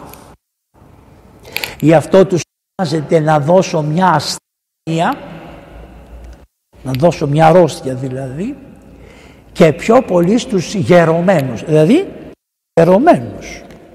Οι μπαστούνιές θα πάνε σε εμάς. Γιατί δεν διδάσκουμε το λαό. Ο Κύριε, είμαι αμαρτωλός περισσότερο από όλους. Κανένα κακό δεν άφησε στην γη. Προσευχή. Και η εσπλαχνή η μεγάλη και της βασιλείας σου με έσωσε έως τη σήμερα. Και παρακαλώ να μου σώσεις και την πατρίδα μου και τη θρησκεία μου και όλους τους τιμίους ανθρώπους της κοινωνίας, όποιας θρησκείας και αν είναι. Παρακαλούσε το Θεό να σωθούν όλοι οι άνθρωποι στον κόσμο, οι τίμοι άνθρωποι, οποιαδήποτε θρησκεία κι αν έχουν. Εγώ είμαι ορθόδοξος, κρατάω την πίστη μου, αλλά σε άλλα μέρη εγώ θα παρακαλώ το Θεό να σωθούν κι αυτοί, όπως είναι ο Θεός. Βλέπετε, όχι σαν κάτι που είναι, έκαμε ο Θεός στον παράδεισο και πήγε ένας μέσα να δει και ήταν διάφορα μέρη και ήταν ένα μέρος το οποίο δεν έβλεπε μέσα. Λέει, εδώ μέσα ποιοι είναι? Παράδεισος ήταν. Α, λέει, θα σου πω μετά. Τους έδειξε όλους τους Αγίους Αγγέλους. Μετά φεύγει ο άνθρωπος να γυρίσει στον κόσμο. Λέει, σε παρακαλώ, λέει, εκεί μέσα ποιοι είναι? Εδώ είναι αυτοί που νομίζουν ότι μόνο αυτοί σωθήκανε. Αυτό είναι. Είναι άνθρωποι που θέλουν μόνο αυτοί να σωθούν. Άμα δεν τους το κάνεις στο χαρτί, θα ρωτήσουν κόλας. Καταλάβεις. Τι να κάνει ο Θεός από να σε πιάσει? Ο Θεός πρέπει να του μοιάσεις στη μεγάλη την καρδιά, την ανοιχτή καρδιά. Μετά θα κάνεις κρίση, δεν θα πάρει εσένα Καΐρη μου, δεν θα πάρει εσένα Μακρυγιάννη μου, δεν θα σε πάρει εμένα Παπαβαγγέλη μου να του πεις πως θα κρίνει τον κόσμο. Ο Θεός είναι όπως εκείνος ξέρει και όπως ξέρει. Κύριε, αρετή δεν έχομεν πλέον, ούτε ηθική, ούτε πατριωτισμόν. Τρέχομεν εις την κακία και εις την ασωτεία και παραλυσίαν, καθώς τρέχει το ποτάμι στο κακό.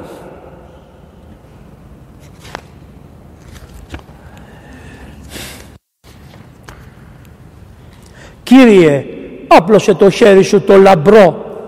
Μέσα στο σκοτάδι που είμαστε τόσους αιώνες νεκροί και μολυσμένοι, μέσα στα βάθη της θάλασσας πνιγμένοι, τσάκισε, Κύριε, τις κλειδονιές της τυραννίας, της ασωτείας, του δόλου, της απάτης, όπου μας έχουν φυλακισμένους σιδηροδέσμιους τόσους αιώνες και όπου κάνανε λάθος και μας δέσανε και οι βασιλιάδες σου και οι αρχιερείς σου και οι κριτές σου, και αυτοί όλοι και οι βασιλιάδες σου και οι αρχιερείς σου και οι κριτές σου χάσανε τη δικαιοσύνη σου και φορέσαμε όλοι το φόρεμα του διαβόλου και έχουμε σαν σκοπό μας την απιστία, την επιοργία, την αδικία, το δόλο, την απάτη και την ασωτεία. Είναι λάθος? Αυτά δεν είναι και σήμερα? Και εσείς αθώα παιδάκια, εσύ Δημητράκη, «Σε παρακαλώ, εγώ μαλός, ο πατεράκης σου». Εσύ δεν με έλεγες πατέρα, με έλεγες πατεράκι. Και μου έλεγες δυόμιση χρονών παιδί, τρεις χρονών παιδί, άντε πατεράκι μου, να κάνουμε τις μετάνοιές μας. Δεν έκαμε τις μετάνοιές σου απόψε. Τρισήμιση χρονών παιδί. Και τη μητέρα μας την Παναγία να μας σώσει, να μας δώσει ψωμί και να μας γλιτώσει από το κακό. Σε παρακαλώ παιδάκι μου, με τα δάκρυα, πάρε παιδάκι μου όλα τα αδικωμένα αδελφάκια σου που έχουν πεθάνει από την πείνα, από το μαχαίρι, από την αρρώστια. Πάρε παιδάκι μου όλους τους Αγίους συγγενείς σου και όλα τα θέα και τα αγαθά που είναι στη Βασιλεία του Θεού, και δοξολογάτε τον Κύριο του Παντός, γιατί εμείς είμαστε λυγισμένοι, παραλυμμένοι, είμαστε χειρότεροι από το πλάσμα, και παρακαλά εσείς αθώα παιδιά να σώσει την πατρίδα μας, τη θρησκεία σας, τους γονέους σας. Τα παιδιά να παρακαλέσουν το Θεό να σώσει ο Θεός τους γονείς τους, διότι ο Θεός έχει την αγαθή του θέληση και θα το αγαθό του θέλημα, γιατί ως Ορθόδοξοι χριστιανοί θα μας αξιώσει μέσα στην Εκκλησία του, στην Αγία Σοφία, να τον δοξάζουμε με πίστη και παντοδυναμία του. Θα μας αξιώσει η Βασιλεία του, όταν το θελήσει, να κοινωνήσουμε ως τίμιοι άνθρωποι εις τον ναό της Αγίας του Θεού Σοφίας. Να, ξέρει πως θα πάει. Δεν θέλει να πάει με ατιμία, δεν θέλει να του χαριστεί, θέλει ούτε να του αξίζει, δεν του αξίζει ούτε. Θέλει όμως να βάλει τα όρια. Δεν είναι εθνικιστής. Για όλους, όποιος θέλει ας πάει. Συγχώρεσέ με, Κύριο, που σε βάρωμεν, σε βάρινα. Πού να τρέξω, πού να πάγω, πού έχω δικαιοσύνη. Ποιος είναι επιμένας και επιτροπός του να δικαιώσει την αδικία. Και τώρα λέει, καταπολύσαμε μέσα στις αγορές και τα σοκάρια τα δισκοπότητα σου, ότι δεν μεταείχαμε την ανάγκη τους να μεταλάβομεν. Πουλήσαμε τα πολύτιμα βαγγέλια, τα ιερά των ναών σου, ζωντανά και τόπους, και κατακαιρματίσαμε τα άγια μοναστήρια και της εκκλησίας, και φτιάξαμε τις πέτρες τους σπίτια και για τα ζώα μας. Ό,τι ανταμοιβή βρήκες από τους όλους που ήταν αλόθρησκοι και σε σταυρώσανε, την ίδια ανταμοιβή βρίσκεις και από εσάς, από εμάς που σκόπιασες και κοπιάζεις και μας ανάστησες και μας ανασταίνεις τους Ορθοδόξους χριστιανούς. Με τι πρόσωπο, Χριστέ μου, να σε συναντήσω? Τι έγινε? Το χίλια οκτακόσια τριάντα τρία βγάζει η Βασιλεία μια απόφαση και λέει, πρώτον, η Εκκλησία χωρίζεται από το Οικουμενικό Πατριαρχείο. Δεν υπάρχει Εκκλησία ενωμένη με το Πατριαρχείο. Δεύτερον, όλα τα μοναστήρια που έχουν έξι καλογέρες και κάτω κλείνουνε. Όλη η περιουσία την παίρνει το κράτος των μοναστηριών. Όλοι οι καλόγεροι που είναι εκεί θα μαζευτούν σε τρία μοναστήρια σε όλη την Ελλάδα. Καλογριές που είναι κάτω από σαράντα χρονών θα πάνε να παντρευτούνε, θα τους αναλάβει ο δεσπότης να τους βρει γαμπρό, θα τους ξηρεί, θα τις βγάλουν τα ράσα και θα τις παντρέψουνε τις καλογριές. Και οι καλογέροι που είναι κάτω από σαράντα χρονών θα μαζευτούνε όλοι και θα πάνε σε ένα μοναστήρι, και αν θέλουν να παντρευτούν θα παντρευτούν και θα είναι παπάδες παντρεμένοι, αφού σαν καλόγεροι αποσχηματοποιημένοι. Απόφαση του κράτους. Και συνήργησε και η σύνοδος της εποχής εκείνης. Τι κάνανε? Πήραν τις εικόνες, βρε, και τι κάνανε? Βγάλαν τις εικόνες από τα μοναστήρια. Οι εικόνες είχαν ασημοπουκάμισα, ούτε οι Τούρκοι δεν τα πειράξανε. Τι κάνανε? Βγάζαν το ασήμι και πηγαίναν τις εικόνες στα γυφτάδικα, και πέρναγαν οι πλούσιοι των Αθηνών και έλεγαν, αυτή η εικόνα πόσο κάνει? Πέντε δραχμές. Ωραία. Αυτή η εικόνα πόσο κάνει? Πέντε δραχμές. Καλέ, γιατί να κάνει η γυναίκα πέντε δραχμές και ο άντρας πέντε δραχμές? Αυτά που σας λέω είναι αλήθεια. Τα έκανε η αντιβασιλεία του Όθωνα. διατιμούσαν και τις εικόνες, αν είναι γυναίκα πιο φτηνή από τον άντρα, ούτε την τέχνη δεν κοιτάζανε. Και πήρανε τα σύμνια, πήραν τα δισκοπότηρα. Γιατί τι λέει εδώ, τι λέει, νομίζανε ότι δεν τα μετα είχαμε ανάγκη να μεταλάβουμε. Όσο είχαμε τους Τούρκους, τον είχαμε τον Χριστό ανάγκη να κοινωνάμε. Αλλά όταν μας ήρθανε από τας Ευρώπας όλη αυτή η διαβόλη, δεν μετα είχαμε ανάγκη να κοινωνάμε. Και όπως σας έχω πει κι άλλη φορά, μια καλόγρια ωραία ψηλή, οι οποίες οι καλόγριες δεν φεύγαν από τα μοναστήρια, καθόντουσαν γύρω γύρω σε τσαντήρια, τους βλέπανε και δεν τις λυπόντουσαν. Μια καλόγρια λοιπόν ωραία πήγε στον δεσπότη της Κορίνθου, σεβασμιότατε, του λέει, τι θα γίνω εγώ, τι θα γίνεις εσείς, λέει, να πας να παντρευτείς, λέει ο δεσπότης. Γελάτε, λέει ο δεσπότης. Λέει η καλόγρια, καλά, είμαι καλόγρια, με έχετε κρέψει, με έχετε κάνει μοναχή, μου έχετε τα μαλλιά και μου τα βάλατε πίσω από τον Χριστό, έδωσα υποσχέσεις. Πιστεύουνε πουθενά. Mm. Λέει ο δεσπότης, ο νόμος του κράτους, ο νόμος του κράτους, ο νόμος του κρέου, ο νόμος του κράτους. Λέτε, εντάξει, του λέει, βρήκα ένα καλό παιδί, βρήκες, της λέει, ωραία, να πας να παντρευτείς. Εσένα, του λέει του δεσπότη. Εσένα θέλω. Εσένα θέλω, δεσπότη μου. Εσύ δεν με έμαθες, εγώ εσένα θέλω. Θεός το έστεινε. Νομίζω ότι λέγανε Κατερίνα. Ωραία. Πάει αυτές οι καλόγριες που έχουν καμιά ξεχάσει, οι οθήκες τους. Αντρού, πέθανε ο δεσπότης. Κατέβασε ο δεσπότης το κεφάλι κάτω και έκλαιγε. Γιατί κατάλαβε από μια γυναίκα ότι πούλησαν τα ιερά και τα όσια για τα οποία στήκανε και ούτε οι Τούρκοι δεν τα πειράξανε. Και όταν τα φωνάζω με πιάνουν δημοσιογράφοι και με διασύρουνε. Ψέματα, ναι κύριοι, οι Τούρκοι τα σεβαστήκανε και τα λείψανα των Αγίων. Τι κάνανε, πετάγανε λείψανα και παίρνανε τις, από αυτές πώς λένε, τις λειψανοθήκες.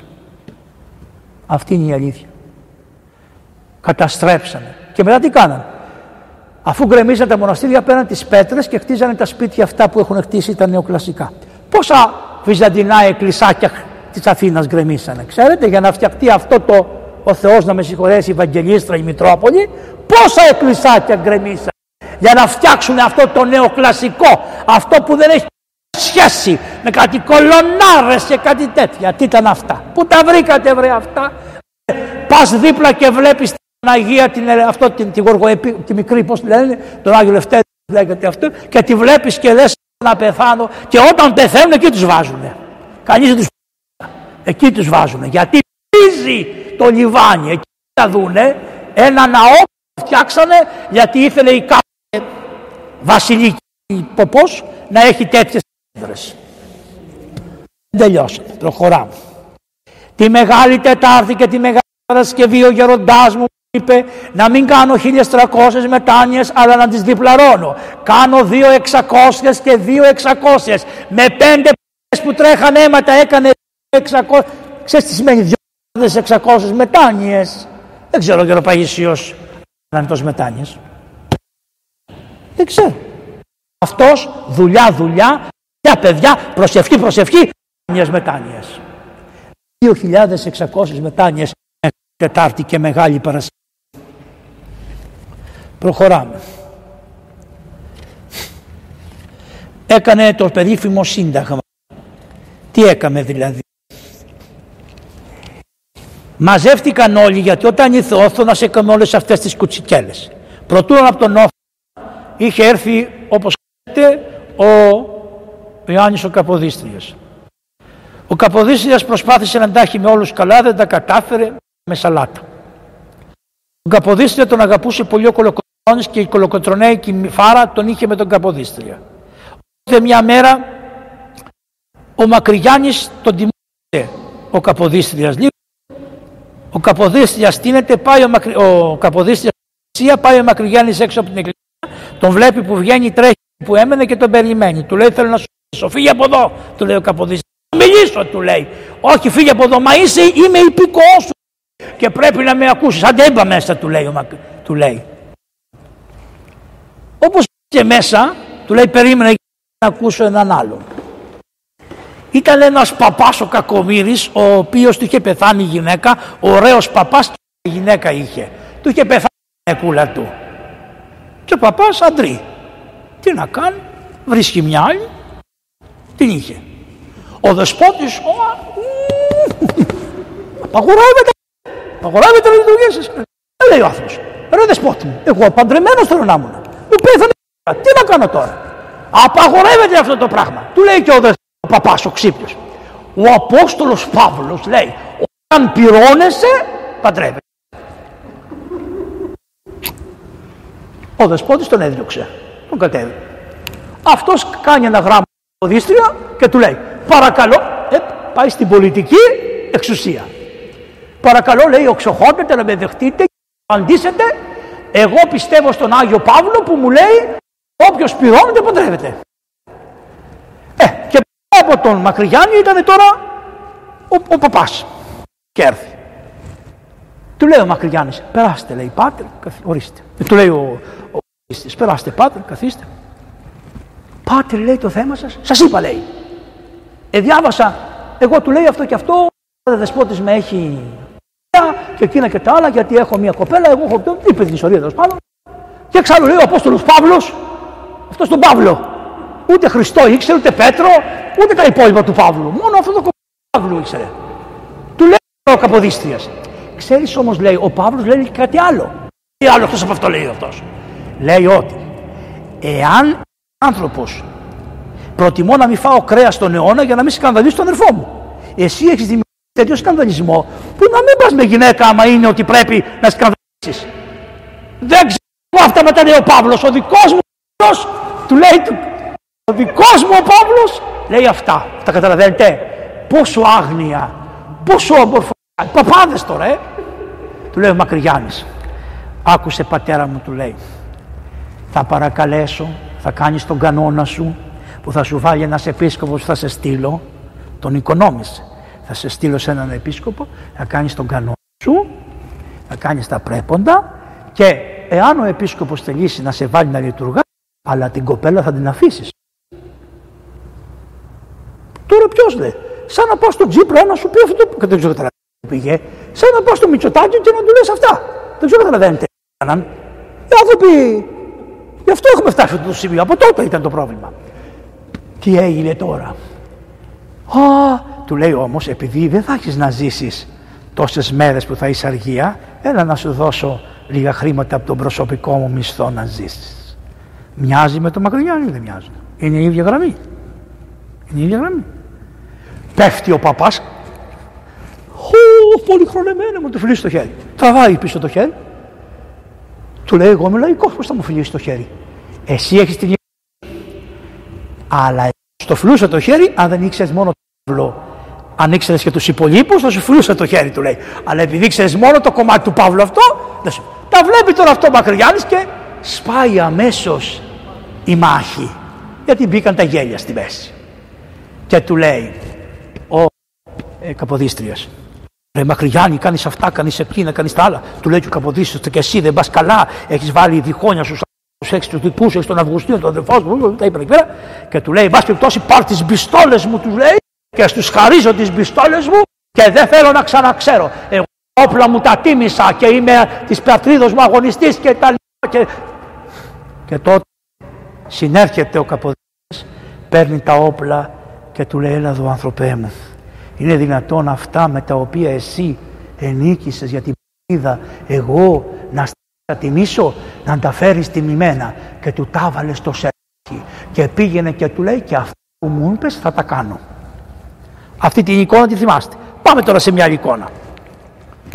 Ήρθε ο Όθωνας, ο βασιλιάς μας, ο Όθωνας. Όταν ήρθε ο Όθωνας και κατέβηκε στα Φάγυρα, πάει ο Μαυροκολοκοτρώνης, τόσο αγαθοπουλάδα ήτανε, και τα όπλα του τα βάζει κάτω και περνάει ο Όθωνας να τα πατήσει, και τα πάτησε. Τι ήθελε να του δείξει? Ότι βασιλιά μου, βασιλιά μου, καλώς ήρθες και εγώ και τα όπλα μου ακόμα σου παραθέτω στα πόδια. Ενώ ο Καποδίστριας τα πήρε και του τα έβαλε στο σελάχι του ενός, ο άλλος τα πάτησε, τα όπλα που του δώσανε το δικαίωμα να έρθει στην Ελλάδα να γίνει βασιλιάς. Ε, δεν έδωσε καμία προσοχή στο γέρο, του είπαν ότι αυτός είναι ο Κολοκοτρώνης. Τον επέρασε και τον ένοιαζε καθόλου.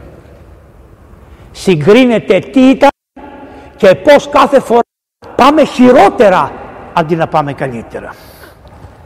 Το τελευταίο και φεύγεται. Λέει ο Μακρυγιάννης.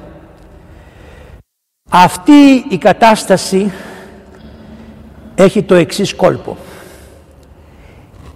Οι Έλληνες σας μάθανε, αυτοί οι Ευρωπαίοι που ήρθανε, να θέλετε μπιλιάρδα, πιανοφόρτα.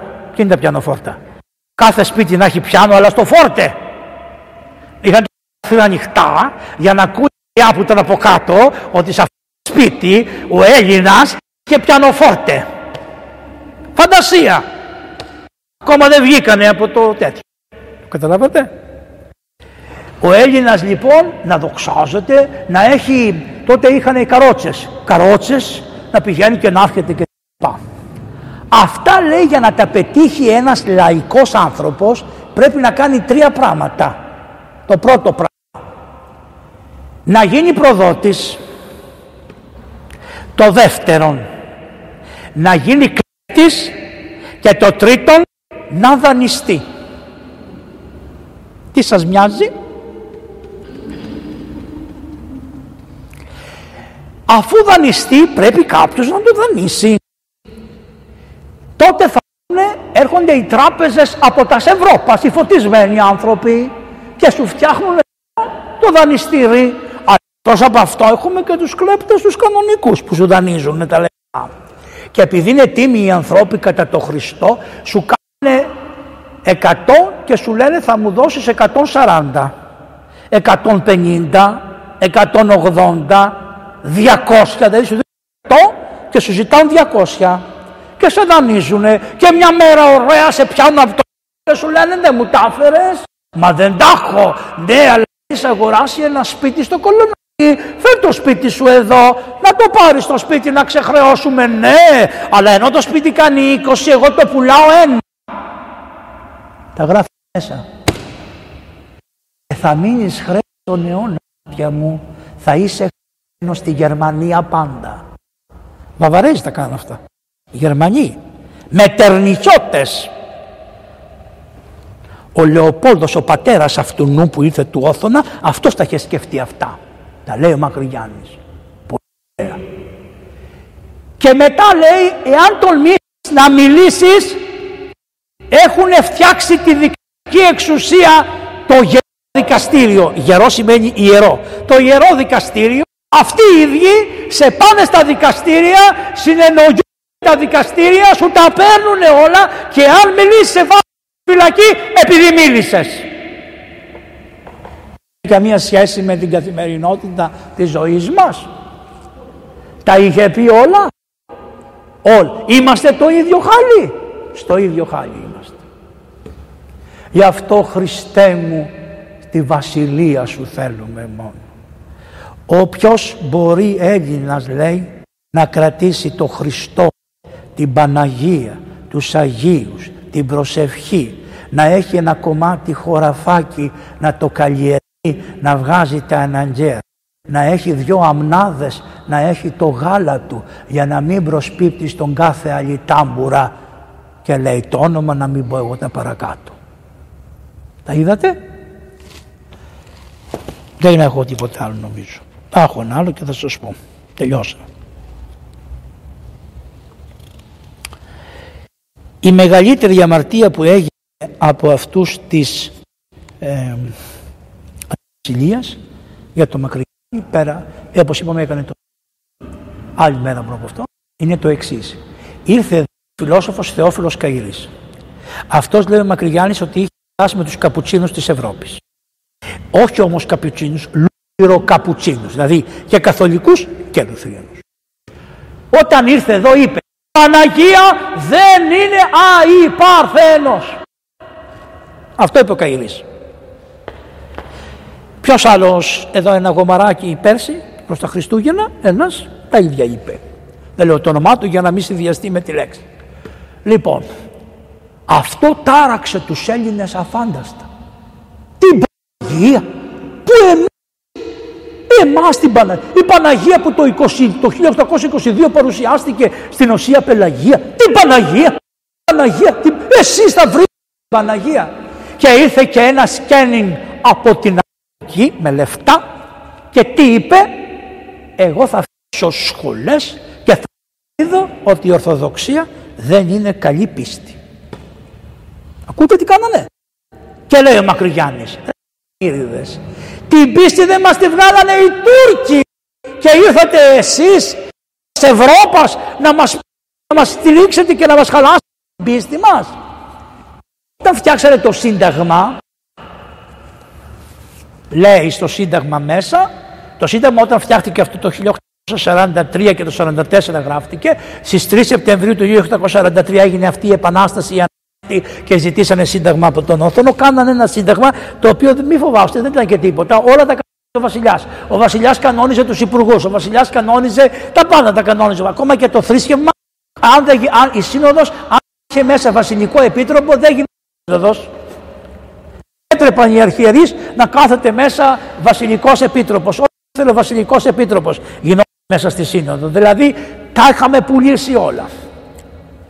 Του είπανε λοιπόν του, του Μακρυγιάννη να χαλάσουμε, λέει, το Σύνταγμα, να κάνουμε μια άλλη προσπάθεια, να κάνουμε καλύτερο. Τους λέει, ρε εσείς το Σύνταγμα το κάνατε πανό.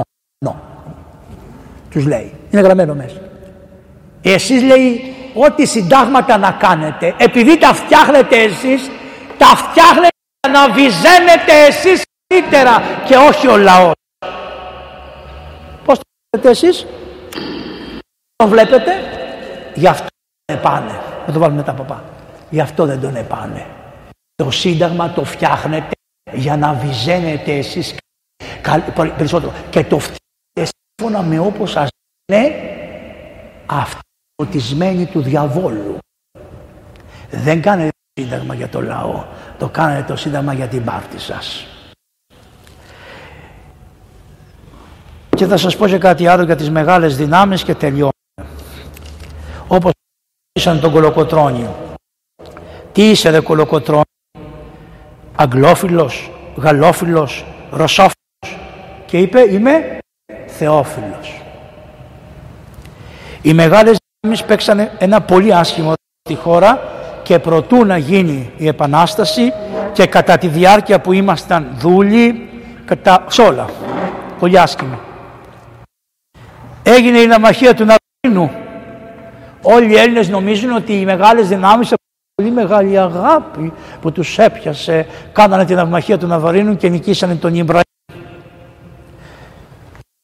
Η ναυμαχία του Ναβαρίνου έγινε για τον εξής λόγο. Ο Κολοκοτρώνης και οι Έλληνες καταλάβανε δεν πρόκειται να ελευθερωθούν διότι οι μεγάλες δυνάμεις για τους δικούς τους λόγους δεν θέλουν ποτέ να γίνει Ελλάδα. Και γι' αυτό λέει και ο Μακρυγιάννης, προσκυνάγατε ρε, ρε εμείς, λέει, οι Έλληνες, πενήντα χιλιάδες Έλληνες, σαν σινιόροι που ήταν στην, στην Τουρκία, εσείς τον είχατε όλες οι δυνάμεις, πενήντα χιλιάδες Έλληνες με κάποια όπλα που τα είχαμε δέσει με για να μην σπάνε, τον πολεμήσαμε και τον ενικήσαμε. Εμείς τους σπάσαμε, εμείς κακώσαμε πρώτοι στον αιώνα τον Τούρκο, εσείς για να τον είχατε φτιάξει έξω από τη Βιέννη τζαμί. Αν τολμάτε για γκρεμίστε το τζαμί έξω. Είναι τα ίδια. Αν τολμάτε για γκρεμίστε το τζαμί έξω από τη Βιέννη, θα σας ζητήσει αποζημίωση όσοι δεν παίρνει. Τα Αγία Σοφιά όμως δεν τη ζητήσει, μας τη δώσουν των χριστιανών, αλλά το τζαμί στη Βιέννη απ' έξω το έχετε, έλεγε ο, Κολο... ο Μακρυγιάννης. Τι έγινε ο Κολοκοτρώνης? Θα φτιάξουμε ένα στόλο. Ποιοι είναι μας, οι Αυστριακοί, ωραία. Οι Γάλλοι, ναι. Οι Άγγλοι, ναι. Οι Ρώσοι, ναι.